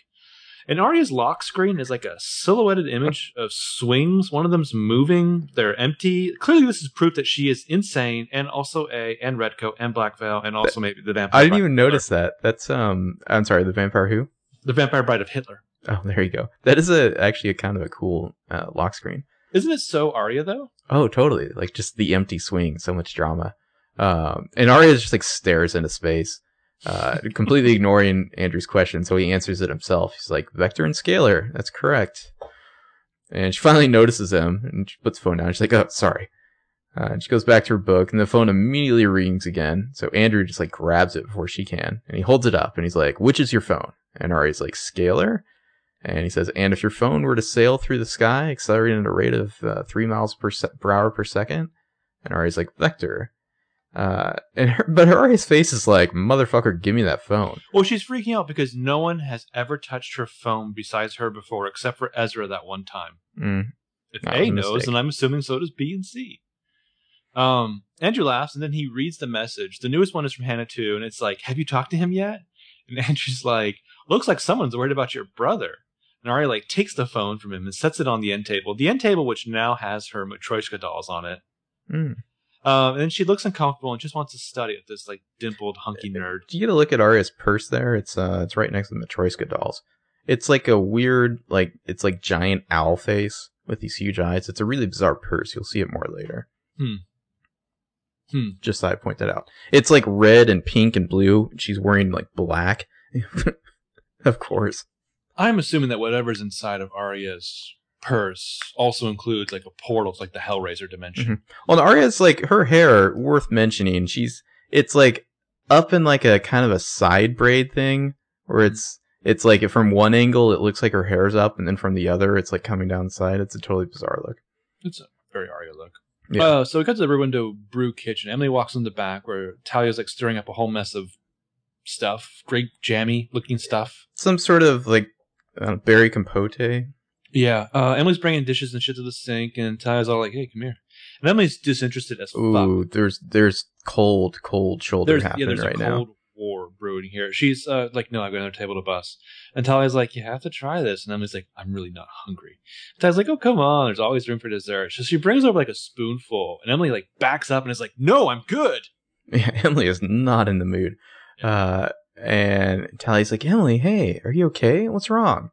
And Emily just like slams some dishes down. She's totally pissed. She's like, You're married, Tar- Talia. That's what's wrong. I saw your last name, Mendoza, and it's the same as your husband's. And Talia's just like deer in the headlights. And Emily's just like, Were you ever to tell me? And Talia's like, Yes. And Emily's like, When? Talia has no answer. And Emily's like, I don't understand. And Talia's like, Emily. And Emily says, I don't understand how you can stand here all this time and not tell me this. How you can kiss me, how you can tell me you like me and not tell me any of this. And Talia's like, Emily, and just then, clueless fucking dork Ezra strolls in, and Emily sees this and just like storms out. Ezra's like, "Is everything okay in here?" His hair is magnificently huge in this scene. It's like he's trying to rival Magic Mike's hair, but without the shaved sides. Oh, try hard. He just looks like an insidious, handsome guy. Like he should be, have like a cane and a sinister monocle. I think it's time for Ezra to grow the goatee. Yeah, yeah, and get Evil like goatee. really and get really uppity about it. Mm-hmm. Oh yeah, just just a goatee though, with like kind of like the uh, the pointed sides to the mustache part. Mm-hmm. Yeah. Yeah, like the devil. Yeah. So, uh, everything okay in here? And Tal- Talia like nods, like kind of like looking away to like hide some tears. I'm sure Ezra's like, "Oh, everything's fine." Another You know- happy day at the Ruindo Brew. I guess this is why you don't just let anyone see the HR files, Ezra. Maybe things could go wrong. like, wasn't there a book about how to run a business with employees that he didn't read? Running businesses for dummies. So we cut to Tom Marin's office. We see him walking out talking to someone. He passes a sign that says Marin Briggs and Associates, and he's listed as Tom Marin, CFO. Um, and Tom's like, "I'll talk to May. She'll set it up." He shakes his dude hand, So sends him on he's a way. CFO. Hmm. Mhm. He had a good year last year. Yeah. Uh, he turns and there's Hannah waiting in the waiting room for him, and she's like, "Hey, Dad." And you know, it kind of sucks because it seems like Tom Marin has a lot of employees, and they have to work on a Saturday too. Yeah, really. Um, Hannah looks amazing here too. She's like luminous. Hannah's She's, got a Hannah. know, gotten all dolled up to see her dad. She's, you know, she's smiling. Like, how could you say no to a face like that? We're gonna find out. Yeah. Outside the window brew, Emily gets on her bike and starts riding away. As she does, she passes Magic Mike on the corner with the ATM machine there. She stops at the corner, looks back and watches him. Magic Mike's getting a bunch of cash out of the ATM. Like a fat wad of cash. yeah, then he takes his cash and his skateboard and walks off. He, I don't know how he doesn't even accidentally see Emily. Yeah. Well, I mean, I don't know. He was. to me, the liars, whenever they're doing this mode, which will be fascinating when we actually get the PLL video game off the off the ground, Mhm. is they stand out like sore thumbs. Everywhere Well, he he never faces her direction. Basically. I feel like in this town, I mean, you think he's in Montgomery? He should be looking around constant like his sister. Uh, I but think we're overlooking the skateboard though. Yeah, yeah. Like, Mike's a skater Like since when? who also is like totally jacked. Like I didn't know you could do both. Well, like wouldn't he fall over? I don't know. So Emily, like you know, being a good PLO, she walks over and grabs his receipt, which just came out of the machine, which for some reason Mike didn't grab because he's a dummy. Uh, we see the generic ATM receipt. It's 2:51 p.m. He withdrew $400 from an account which has over 18,000 left in it. And some fat stacks. And Emily's like, "Huh?" Hmm. Well, I so like you, what you what could Magic Mike of- be doing with all this cash? Maybe it's from the strip joint that he works at. Yeah, you see on Twitter the PLL adult fans who are all like, "This is more cash than I've ever had in my entire adult life." Um, yeah, so that's after- probably true. Well, you know, it, there's like the, the counter narrative to all like Mike's being super shady stuff. Like, couldn't it all be like, like number one, he's working at a strip club. Number two, he's getting jacked up with steroids, and that's what all this shady s- stuff is about. Hey, It's like buying the $400 steroids. will buy you a lot of HGH pain cream. hmm You could rub it everywhere.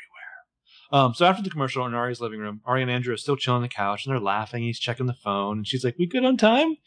And he's like, "I've got about an hour into batting practice." And she, he says, "You want to move on to Spanish?" And she's like, "Baseball team, Spanish group, decathlon. There are any school activities you're not involved in?" And he's like, "Yeah, you."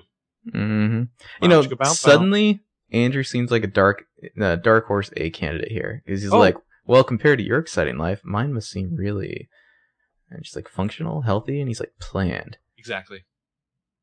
I don't know, like you always have to wonder about characters who are like suspiciously present, and you're not totally sure why they're around. Andrew's one of those characters. It's like just like they overloaded the Hannah thing. hmm You know, last week was like it's really piling on from Andrew from this point on. The episode. well, it, it's subtle, but it's there, and that's the fun thing about this show is that uh, you can't trust anyone. So you're Yeah. you're totally free to like work up a theory about basically anyone. Yeah, yeah. Uh, so Aria smiles. There's a knock on the door. She says, "One sec." Andrew goes, opens the door. It's Emily. What would have like absolved Andrew from my suspicions if he was just like, "Fuck, not you again." Every time, Fields. Every goddamn time. And then Emily comes in and she's like, again. she's like, "Oh, Andrew, I almost didn't recognize you with your clothes on. Exactly. Well, I feel like nobody mentions like, oh, Andrew, you're you're such a, a busy guy with all these, you know, like academic, uh, you know, obligations. By the way, are you still on the amphetamines? Is that still working out for you? That's uh, prescription you have. That must help. Yeah. Um, so Emily comes barging in and she's like, I need to talk to you about Mike. She Aria like looks over to Andrew, and Emily looks over to Andrew, and her face here is hilarious. Hey, Andrew! Nice to see you with your his name. clothes on. Yeah. Andrew just waves and he's just like, Hi, Emily.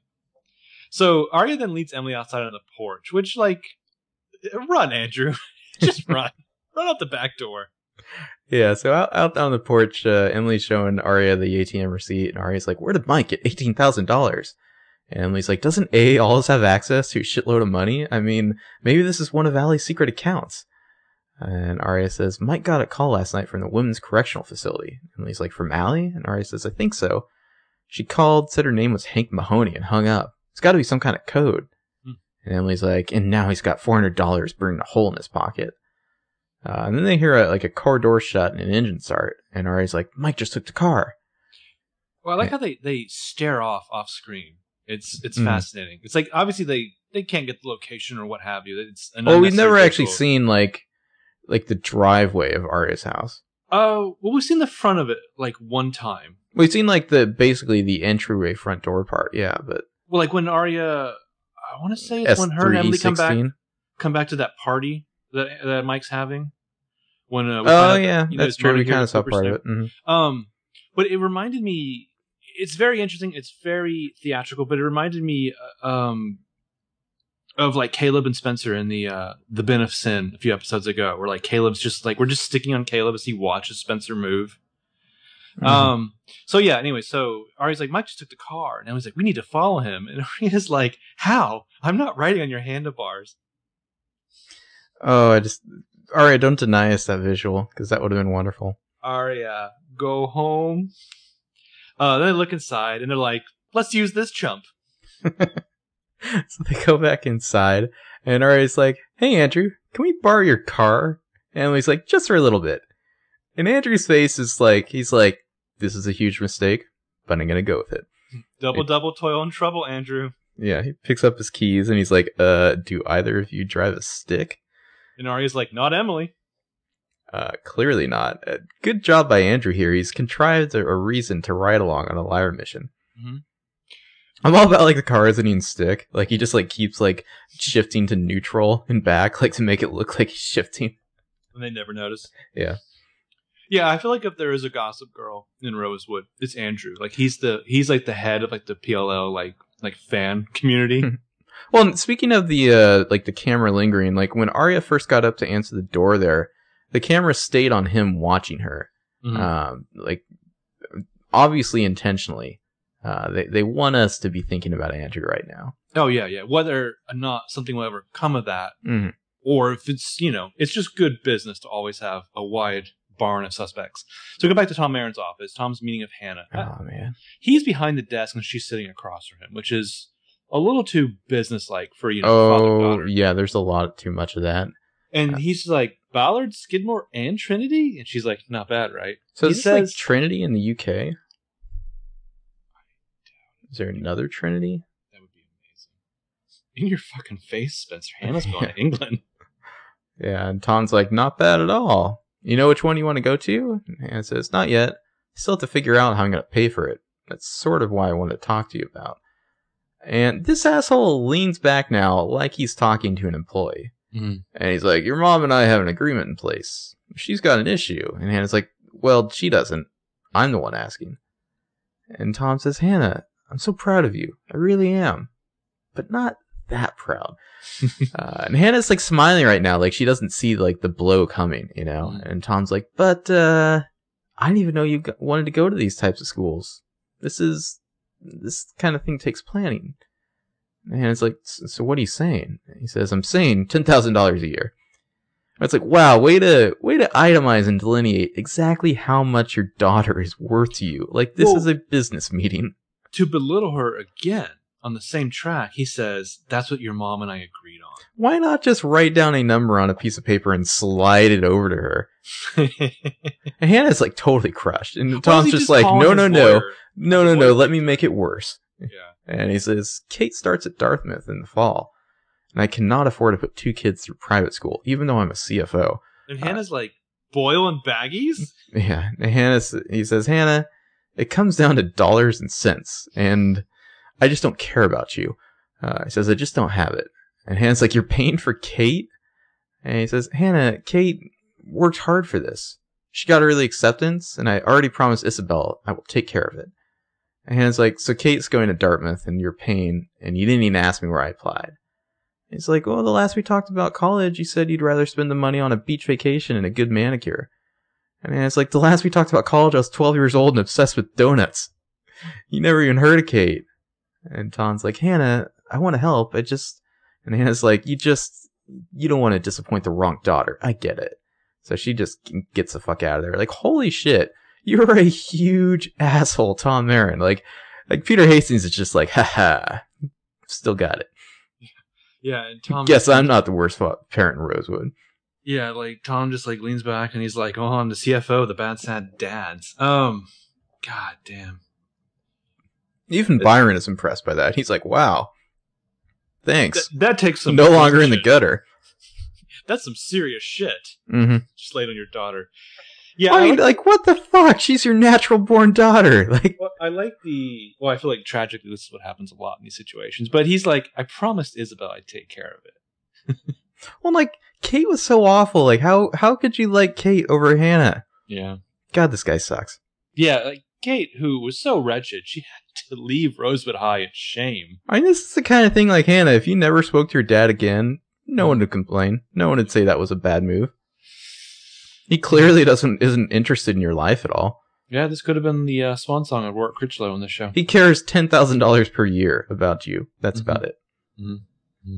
Well, he, you know, Hannah may be 18, maybe on the, maybe like an adult here, but like he's clearly making about his arrangement with the mom, Mhm. and is always going to be the child he doesn't give a shit about. Well, and not even a like, hey, you know, I I haven't prepared for that kind of money, but let me do whatever I can. Let's let's sit down and figure out how I, you know how I can help out. Like just like, sorry, that's a number. Yeah, fuck off. You know, like I clearly don't care about your education. Yeah. Ah, so we cut to Spencer's bedroom at night. Spencer's on the bed. She's doing some computer stuff. She's typing an email to Melissa. It's Melissa Hastings at ptmails.com from Spencer Hastings at ptmails.com. This just made me realize how much I miss Melissa. Yeah, seriously. We get Spencer's voiceover, which is, I owe you much more in email, especially this one. I know it's a long shot, but any chance Wren still has that contact at Oxford? Wren, And then she, she sends the email. It's I not even Wren like, too. love Spencer. Yeah. Uh, we see the behind that email window she has that online story about the vandalism up on her computer, and she kind of smiles to herself, like kind of you know appreciating her bad girlness. And her Mhm. phone beeps, so she checks it. Hey, live fast, die young. Spencer does it well. Um, she looks so weary and bitter, and like the faintest smiles on her face. And she gets the text, she checks it. I really wanted her to prove her bad girl cred and like go light the barn on fire while Johnny's sleeping in it. um, She's like, "It's art." Got the, to Andrew's car. Andrew's driving. Aria's riding shotgun. Emily's in the backseat of her phone and says, Spencer says that she'll meet us there. They're following Magic Mike. Aria points forward. Left. He's turning left. Andrew's like, Do you often follow your brother places? And Aria shakes her head. Not usually. The the look on her face as she says this, it's so genuine. Like, mm, usually know. You know, like, we, we talk about what Troian can do with a scene and what Ashley Mhm. Benson can do with a scene and, you know, Emily Fields, what she, or what uh, uh, Shay can do with a scene. But, like, like I said, I don't think we ever talk nearly enough about how much Aria does, how much Lucy Hale does with just her face as her primary instrument. we may have discussed it a few times. not nearly enough. It's on the bingo card. Oh, we need to talk about that hardcore. Yeah. Um, so he's like, and you have no idea where we're going. And she's like, um, I'm sure it's close. And he's like, what exactly is going on with Mike? So Aria's like struggles to come up with a good lie. So Emily steps in with drugs. Andrew's like drugs, and Emily's like, you know, like stimulants, amphetamines, the Andrew's like- drugs. Oh, study aids. Which, by the way, guys, isn't it about time for another Dark Spencer saga? oh God, hasn't she had enough? But the the look that No, it's it's time for the Emily- Dark Emily saga. I think. Uh, I feel like since season four, we just had this bubbling, juicy Dark Emily saga brewing up. I just Mhm. want another scene of her like threatening, like uh, uh, what's her name, Jenna's friend, Well, they- Sydney, in the street. They need to like they need to do the Dark Emily saga where it's not like we kill Paige and that's what sets her off. You know? Well, yeah, she doesn't need to have another dead girlfriend. Yeah, What Emily needs is a storyline that culminates in her like ripping having the heads a off sword of chickens. fight on a bridge over a volcano. That's what we need. Um, Emily's like, uh, yeah, we think he might be dabbling, and Andrew's like, we see his eyes in the rear view. He's like, like, really? really? and Ari's like, yep. You know, so yeah, he's staring forward. She's like, yeah, like sure. Aaron Sorkin has some issues of women that need to be resolved, and clearly his obsession with the cult of the white newsman of perfect hair took a blow this week. But I feel like Lucy Hale would be amazing in an Aaron Sorkin vehicle. Oh, she totally would. Yeah, she yeah. She kill she's really good at fast paced dialogue. Um, so Emily checks her phone. She's like, "Well, no word from Hannah, but Spencer's getting on the highway, so I'll just text her when we get to." Like, Aria shoots her another glare, and Emily's like, "Get to where we're going." So they pull over as Mike's getting out of his car up ahead. They're at a restaurant called Jonah's Diner. Uh, it's like some weird like highway dive restaurant. Is this where we've have we been here before? I don't think so. Is this not? You don't think this is where uh, uh, Pretty Eyes met Spencer at the end of? Uh... No, no, it's a different game? place. Yeah. Uh, this place is like seedier.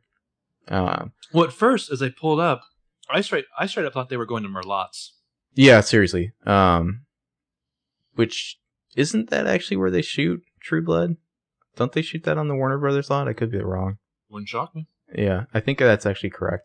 Um, okay, so the you know Mike's getting out of his car and it's Ari's like, "Thank you so much for the ride." And Andrew's like, "Should I come in with you?" And Ari's like, "No, no, you got it from here." He's like, "Well, how are you getting home?" And Spen- Emily's like, "Uh, Spencer can give us a ride." And Ari's like, "Yeah, and if you leave right now, you can still make the end of your batting practice." They both just like bounce out of his car, and Andrew's just like, "What the fuck?" Like, I th- didn't even get to the tag along for the good part. I would have killed if Aria's line was, "If you leave right now, you can still miss your batting practice altogether." so they're in the woods somewhere, and at first, I like I said, I thought they were going to Merlotte's. We see the sign that leads to where they're going. It says Jonah's, which offers the best rhubarb pie in the state. Which I still prefer a good pecan because I'm not really sure what a rhubarb is. I think it's a vegetable. Pecan. Like, I've- where never- where do you rank pecan pie in your pie rankings? It's high up there. Really? It's high. Hi- higher than apple pie? oh yeah, apple pie's played out. Higher than cherry pie? After I had to watch an awkward actor have sex with an apple pie, I'm done with apple pie. I, I don't blame that on the apple pie. I would rate key lime over apple. Hmm. Let me ask you, what the fuck is a rhubarb? I think it's like a berry. As my first introduction of whatever rhubarb is, whether it be a berry vegetable, was actually like a throwaway Jack Nicholson line in the 1989 Batman. That's when I first heard the word rhubarb, and I've, I've never known what it is. I don't know where you buy it. A rhubarb pie is a pie with rhubarb filling. Wow, good, nice. Thanks, thanks Wikipedia. Uh, Nice. This species of plant. Um, yeah, some sort of weird plant. So, well, keeping up his usual motif, I'm sure they'll be selling rhubarb pie at the uh, Ruin de Brew soon, just to screw it with Jonas. Is it like Uh, a tuber? Hmm. So they're marching forward. Aria is just like glaring at Emily the whole way. She's like, "Drugs? Seriously, Em?" And then she storms off in front of her, like shaking her head in disgust. whenever It's not the worst excuse. no, it's not. It's it's a perfectly fine excuse, especially Yeah. Aria was choking. But whenever Aria can be indignant with the others, it's She's going to. Yeah. Yeah, we see Andrew watching them from the driver's seat of the car, which yeah, Andrew Still- Still concerned. Yeah. So the liars pop into the coffee shop. They see some bro. They see his feet walking towards the booth where Mike is sitting. Once there, Mike stands up and he's like, "I'm Mike." And then we see that this bro is Cyrus Petrillo. Off-brand Pacey from the Sideways universe. Cyrus is like, Hank. Yeah, so they shake hands, and Ari's like, "That's Hank Mahoney." Uh, by the way, the Aria and Emily here are standing like right in the middle of the restaurant. Like, could not stick out more. It's screaming. That's Hank Mahoney. And Emily's like, "No, that's Cyrus Petrillo, Allie's fake kidnapper." Oh shit. And we see Mike pull out a like a little padded envelope from his inner like jacket pocket. And he sets it on the table, like, "Dudes, you're being so inconspicuous right now. Like, why don't you have like a neon sign floating above your heads that says like drug dealer or something?" I. But still, I want to go meet somebody at a diner and do this. yeah, I know. so they those two sit down and Ari and Emily just like watch them from the middle of the restaurant.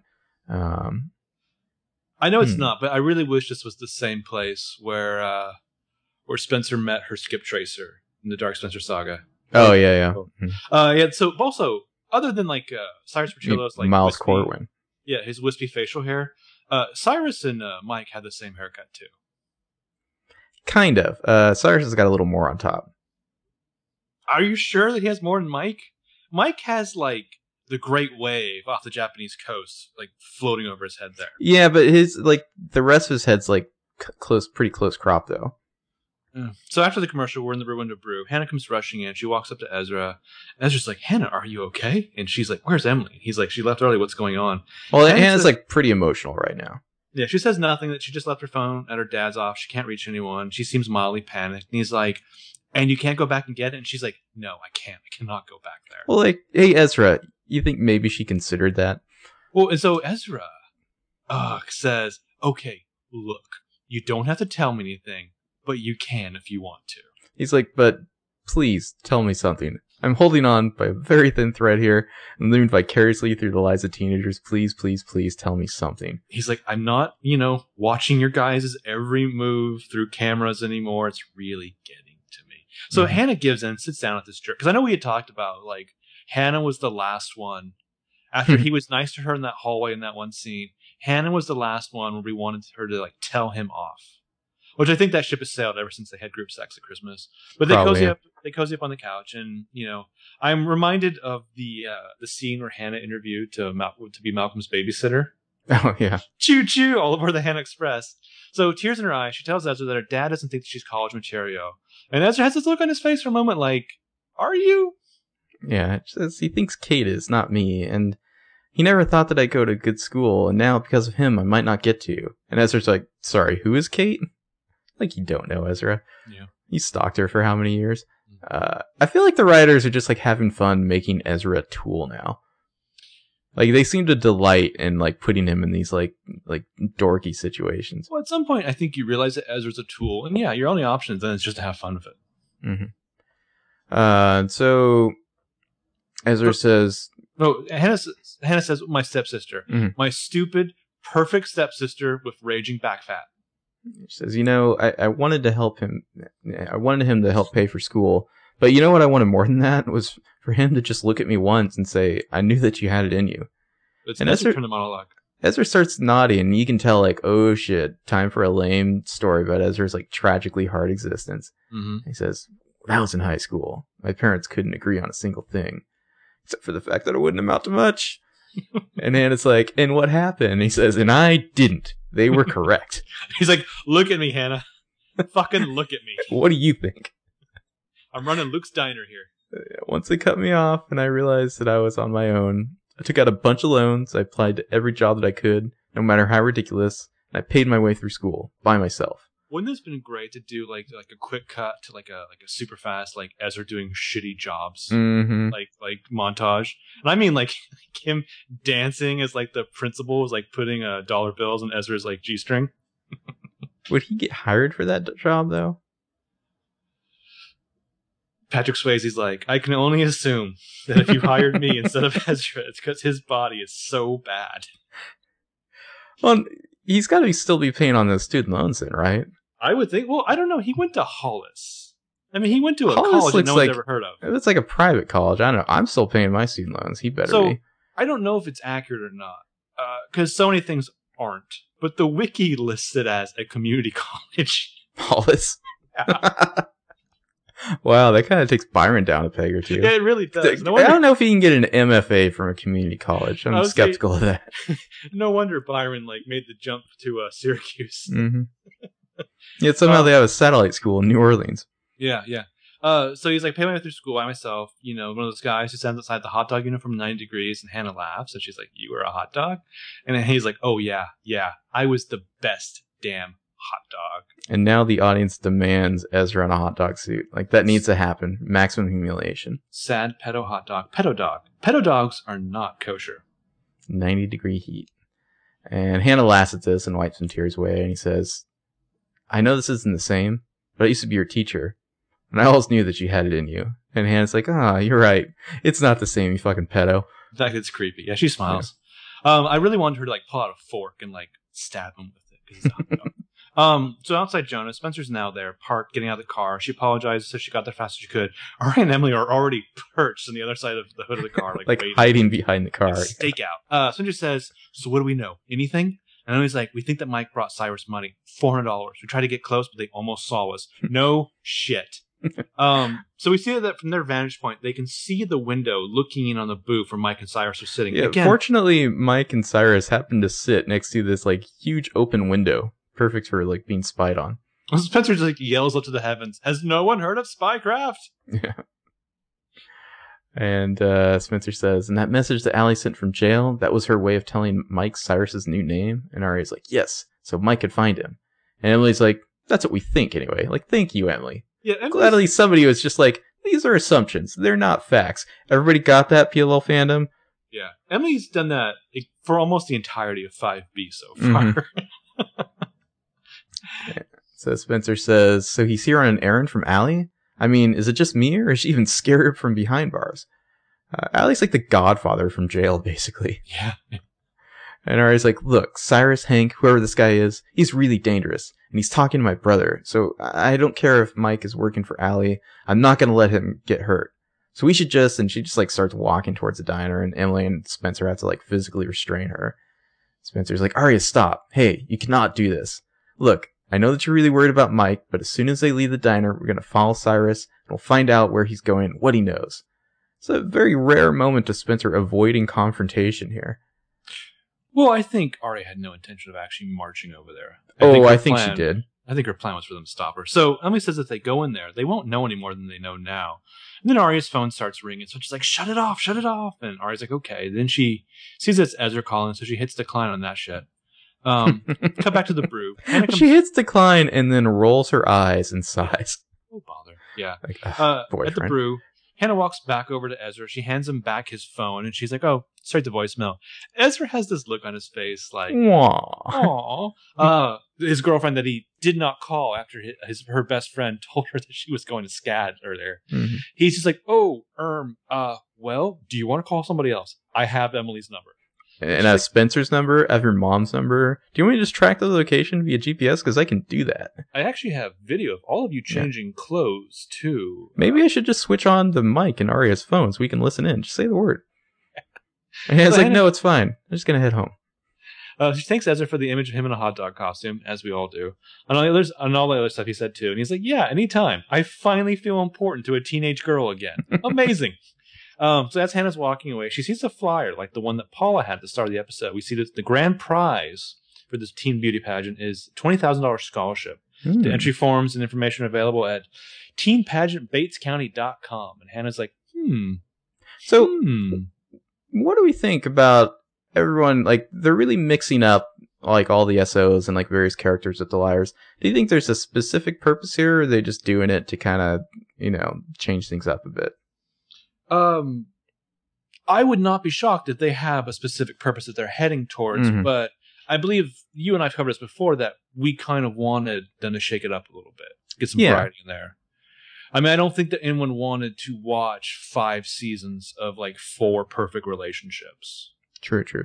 Uh, at the stakeout, Cyrus and Mike are still visible through the window. Emily's like, I told Ezra about Savannah. I thought he knew. And Ari does this little like hand wave, like, yeah, I should have told him already. And so Emily asks, like, why didn't you? And are you guys fighting? And another hilarious expression on Lucy Hale's face. And she's like, I don't know what we are, honestly. I think he thinks he's the reason that I didn't have this perfect high school experience. I mean, is that even a thing? Does anyone have that? And I thought to myself, Andrew maybe, maybe Noel Kahn, probably Noel Kahn, Probably Noel Kahn. Uh, Emily says she doesn't know, and Spencer's like, I know you must be missing Paige right now, but at least your love life isn't full on confusing. And Emily's just like, oof. Emily's face is like, pitch, please. So she she hasn't told them about Talia yet. Yeah. Uh, and then all their phones beep. Hey, it's simultaneous A text. Feels like it's been a while since we got one of these. This has been a very A light season. A, yeah, at least like actual interactions with A, like Well, you know, threatening texts and whatnot. Like, start of season five, you had like five episodes there from since like Shana Costume Shop died to when A made its explosive return. Mm-hmm. And then presumably for like from Christmas to Mona's funeral, which is like a three month period, there was presumably no A activity whatsoever. Yeah, yeah. Uh, so yeah, they get a text. It's from A. It's a picture of three vials of blood, all marked with some of the liars' names: Aria, Spencer, and Hannah. And then Emily reads it out loud, which is "Thanks for donating to my Get Into Jail Fund." A. And Aria's like, what? And then they look up, and Spencer's like, guys, because over at that window that Mike and Cyrus were in front of, they're gone now. Yeah. So the liars walk over to get a better look, and Emily's just like, the envelope, it wasn't money. um, so they're assuming that the it was the blood, and like Mike just gave their blood to Cyrus. Mhm. The show wants us to think that because they showed Mike with blood earlier, but I feel like there's just some other explanation that we don't know about yet. It it seems too obvious. Yeah. Because behind them we hear like a car door shut and an engine start, and I guess this is Mike like driving away as they turn around. Uh, and Ari's like, "Where's Cyrus? Was he with Mike?" And Spencer's like, "I don't know." And then the, like a motorcycle engine revs behind them. They turn back and Cyrus is pulling out, like facing them. So they just like run away, like he's Well, gonna he- run them down. He kind of, in, I feel like he indicates, "I would like to chase you now." Eh, he, I think he's just trying to scare him. But yeah, so Uh, they like run away and they get about 25 feet and run over to some dumpsters and he just like pulls up in front of them. So yeah, he's like, "So you here to watch the kid or me?" He's, Hmm. he's very cocky right now. I like cocky Cyrus. Like I suddenly like I I had like felt nothing for this character in 5A. I was just like whatever. This guy's like like kind of like sleazy and gross. Well, because he looked like central casting background artist, white trash thug. But suddenly Now- he's like off-brand pacey and he's like smarmy and cocky and like he's like way more fun now. He's got this like menacing, cheesy flair. Mm-hmm. Um, He says, "Cause to be honest, I don't like being followed." And Spencer's like, "You have something that belongs to us." And it seems to confuse him, but he like kind of plays it off as amusement. And he's like, "Do I?" And I was like, "Yeah, we just want it back." he He says- seems like he should have a really high voice. Do I? And uh, it says maybe we could work out a trade. Uh, but then, just as the liars are getting somewhere, Andrew off screen is like, "Back away from them now!" And we see Andrew standing there with a baseball bat. He's there to ruin everything, even though he thinks he's helping. Yeah. Uh, Cyrus laughs and makes this crazy hand gesture. It's like it's like Keegan Allen doing Heath Ledger's Joker. Oh, it's it's like jazz hands. Like what? I what exactly is he communicating here? Like like my hands have nothing in them, or like don't worry, bro, I'm not gonna hurt them. Like he just like waves his hands in the air and He was smiles. like he was like, "Ooh, the drama." yeah. Ooh, how delicious! And uh, he just like laughs and like glares at the liars and rolls off. Like suddenly, Cyrus is like a lot of fun. Um, and so he he drives away, and Andrew's like, "You guys okay?" And it's like, "No, you asshole! You just ruined our best chance to get some info." Yeah, well, yeah, he makes like puppy dog eyes at them, and Aria and Spencer look receptive to it. Emily is like looks like she's about to check her watch. Well, But I I feel like Aria and Spencer are just like forcing a smile because they don't, you know. Oh no, no, no! I think they're genuine, but I wanted them to be like, "Damn it, Andrew! We kind of wanted to hear what he was mm-hmm. going to say next." Andrew's he has like a never kill a boy on the first date kind of vibe here. Like he he, he wants in on this a lot. I think it was Theodora who said that first, but yeah, it's Really? it's, yeah, Well, there you go. Yeah, she nailed it with that one. Um, yeah, Andrew is fascinated, but again, let's. I don't think we, it's covered later, but the wording of everything earlier. Mike said she. For all the people who think that Mona might still be alive, like he could have got his orders from Mona. We don't know that he got them from Alison. Everything is very vague and up in the air, and I feel Mhm. like you could you could really fit this to whatever the actual end game of the season's going to be. You could, yeah. Um, Well, but one of my favorite theories is that Mona's still A. that she's she's been using this idea of an Uber A as a shield the whole time. Well, remember, yeah, yeah. Remember, like, seemingly her season two end game was just to frame Melissa and then retire from the game. Mm-hmm. Like, she she wants to live a normal life. Um, With Hannah. so af- yeah, who doesn't? After the commercial in Hannah's kitchen, she's like chilling at the kitchen counter when Ashley walks in with her phone, sits on the counter, and she's like, "You went to see your dad." And Hannah sighs and asks if Tom dropped it off, and Ashley nods her head. Hannah sighs some more. Hannah's pushing a lot of air around in this episode. Well, Ashley seems very sympathetic now, and Hannah's like, "I'm sorry I went. Believe me, I am. And I didn't mention anything about your job." And Ashley's like, "Let me guess. He said it all comes down to dollars and cents." LOL. Hannah nods. Like Ashley's like, "Yeah, I've heard that fucking speech." Yeah, yeah. And she says, "I know your dad can be dismissive, also a raging shithead. uh, she says, but please tell me you're not looking for validation in a beauty pageant. Hannah's like, I'm not. Because she's Oh, filling out she's- uh, yeah, the entry form. like the en- entry form for it. And Hannah says, I'm not. The winner gets a $20,000 scholarship. We're going to have to pay for my tuition somehow. And Ashley's face is just like, my fucking daughter. Mhm. And Hannah says, Did Ted call? And Ashley says, No. And I don't think he's going to. And Hannah's like, So that's it? Please, God, that let that be it. Mhm. And Ashley's like, Hannah. And Hannah says, Mom, you love him. Does she? Mm, Uh, you can't just give up like that. You're like, Yes, you can. mm. And Ashley says, You know, it's not just her decision. And Hannah says, Well, he's hurt. And you have to fight for him. I'm No, serious. you really don't. if I can put myself in this beauty pageant, then you can call the man that you supposedly love and want to spend the rest of your life with and tell him to take you back. The rest of your life, Ashley, think about that. Well, I feel like that's equating two horrible things hmm to each other. Yeah, Hannah like offers Ashley her phone, and she's like, "Here, you can even use my phone." It's like, I- if I'm about to debase myself, you should too. I wanted Ashley to take that phone and like throw it back in Hannah's face. Um, but yeah, Ashley should have been like, "Whoa, whoa, whoa! The rest of my life, my life." Yeah. So Ashley instead goes to get the cordless phone. She's gonna give fucking Pastor Ted a call. Hmm. Uh, uh, then we, Hannah like her phone beeps and we see she's got like one million like angry texts from the liars right now. Well, she she smiles back at Hannah like, like "Thanks for the pep talk." hmm Um, but yeah, there's like four missed calls, two texts from Spencer, two texts from Aria, one from Emily. Hannah kind of sighs again. I really just want to push the idea of Ashley and like Peter Hastings. Ooh, Now that's a pairing. Come on, they both like their spirits. they do. They. They could both meet over a glance one night, late night at the Bradbury. Mhm. I like that we have this whole like It's a whole other show just called Bradbury. The Bradbury. It's Yeah. the whole legend of this one offhand line that we know nothing about. It may not even be at a restaurant or a hotel or whatever. It's the hotel exclusively for uh you know couples with marital problems. Exactly. Um, which is why all of the parents on this show have been there at least once. hmm So outside Emily's house, Emily's getting home, getting off her bike. Yeah, she doesn't feel like driving her car anymore. Uh, she gets a text from Talia. It's It's like, like, spring talk?" or something. Maybe she likes to, to bike it around. Is maybe- that Paige's bike?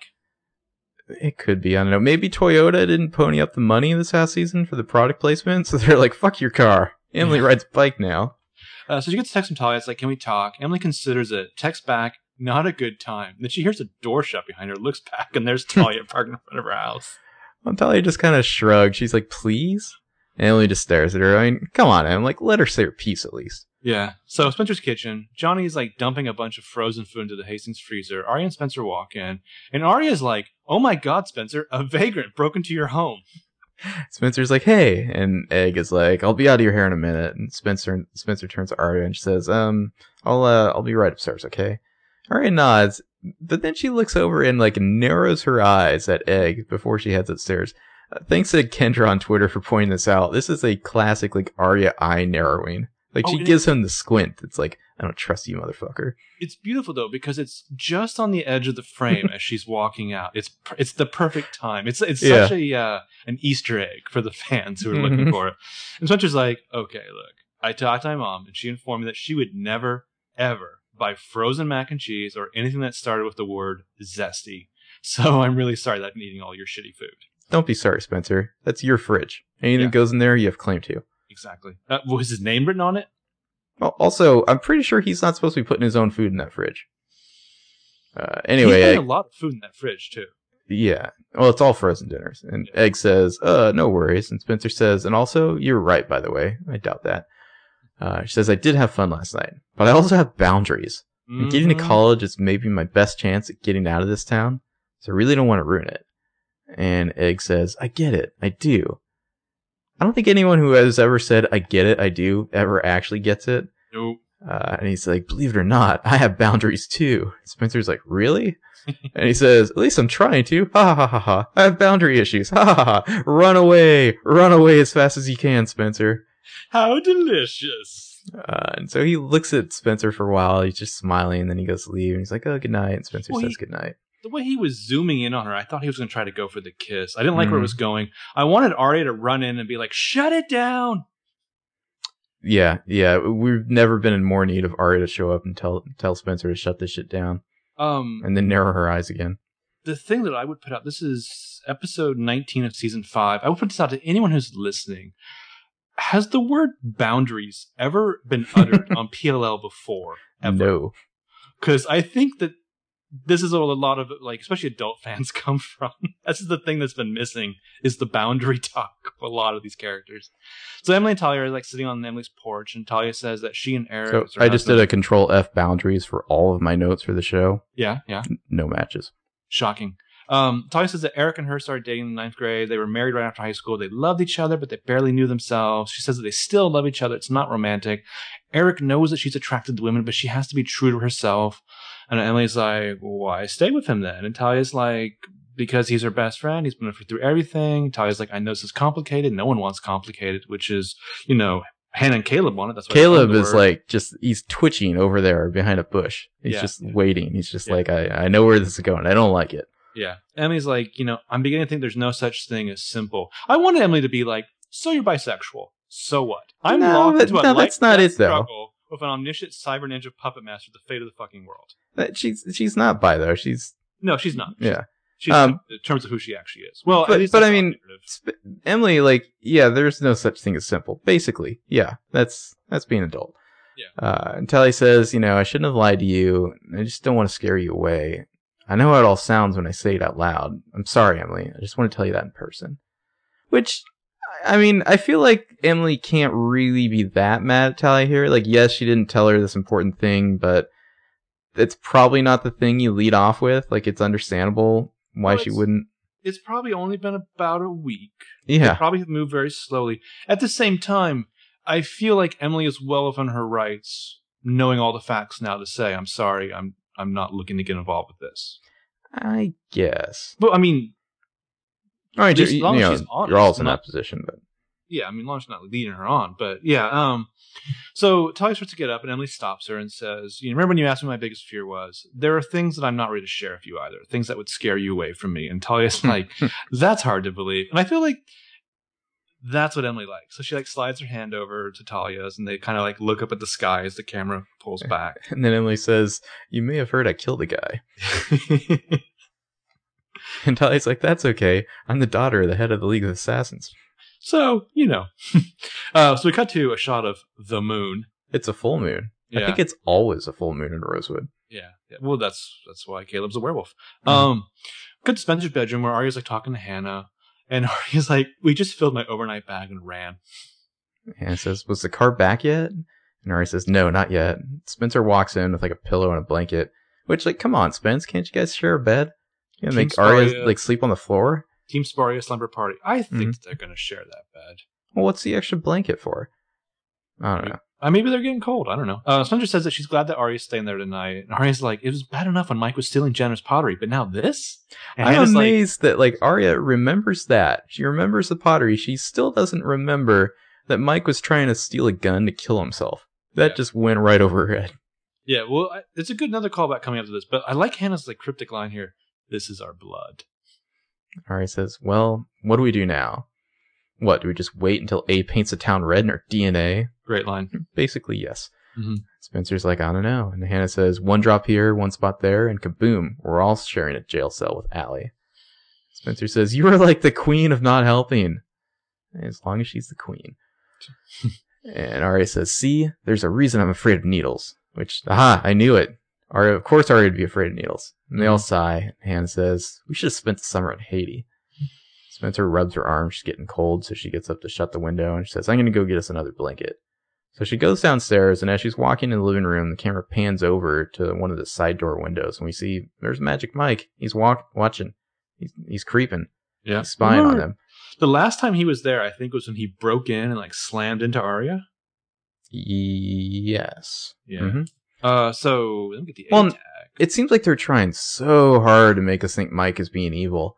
This is so clearly a misdirect. I mean, I don't know what to exactly, but like, I feel like whatever you think it is, it's not. That's how the writers Well, work. it's, it's classic PLL, where it's like the 2 to Mhm. three episode arcs of like Yeah. the red herring. Well, my my point that I've made a few times now, talking about the Magic Mike storyline, is that the fact that the liars are clued into Mike tells you that Mike is not A. I mean, he may be up to something. But, But, I mean, yeah. I don't think the liars really have any clue. They're they're nowhere near. The closer they think they're getting to A, the farther A is. hmm Um, until they reveal that you know either Aria or Hannah or Spencer or Emily is actually A. Uh, so then we get the A tag. We see black gloves A, probably black hoodie A. Uh, looking at the vials of the blood, the liar's name on them, we can hear the audio playing from that Hannah and Caleb video where they're talking about how to destroy the evidence.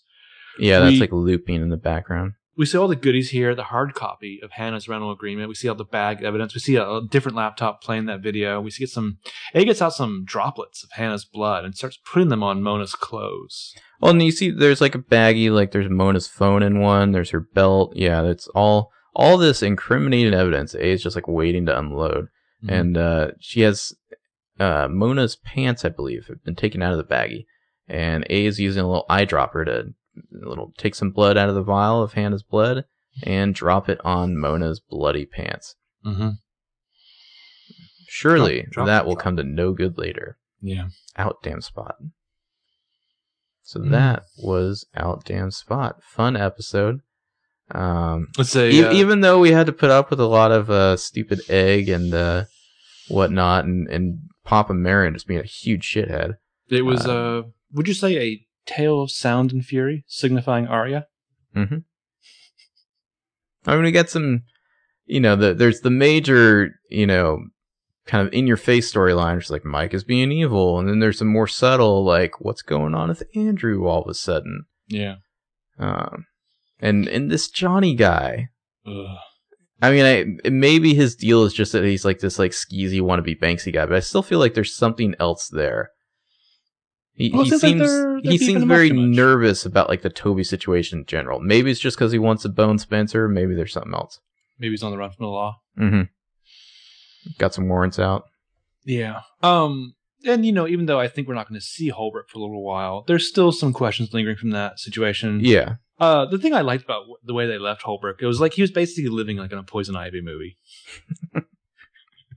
there you go. Um so yeah, we have some notes to get into.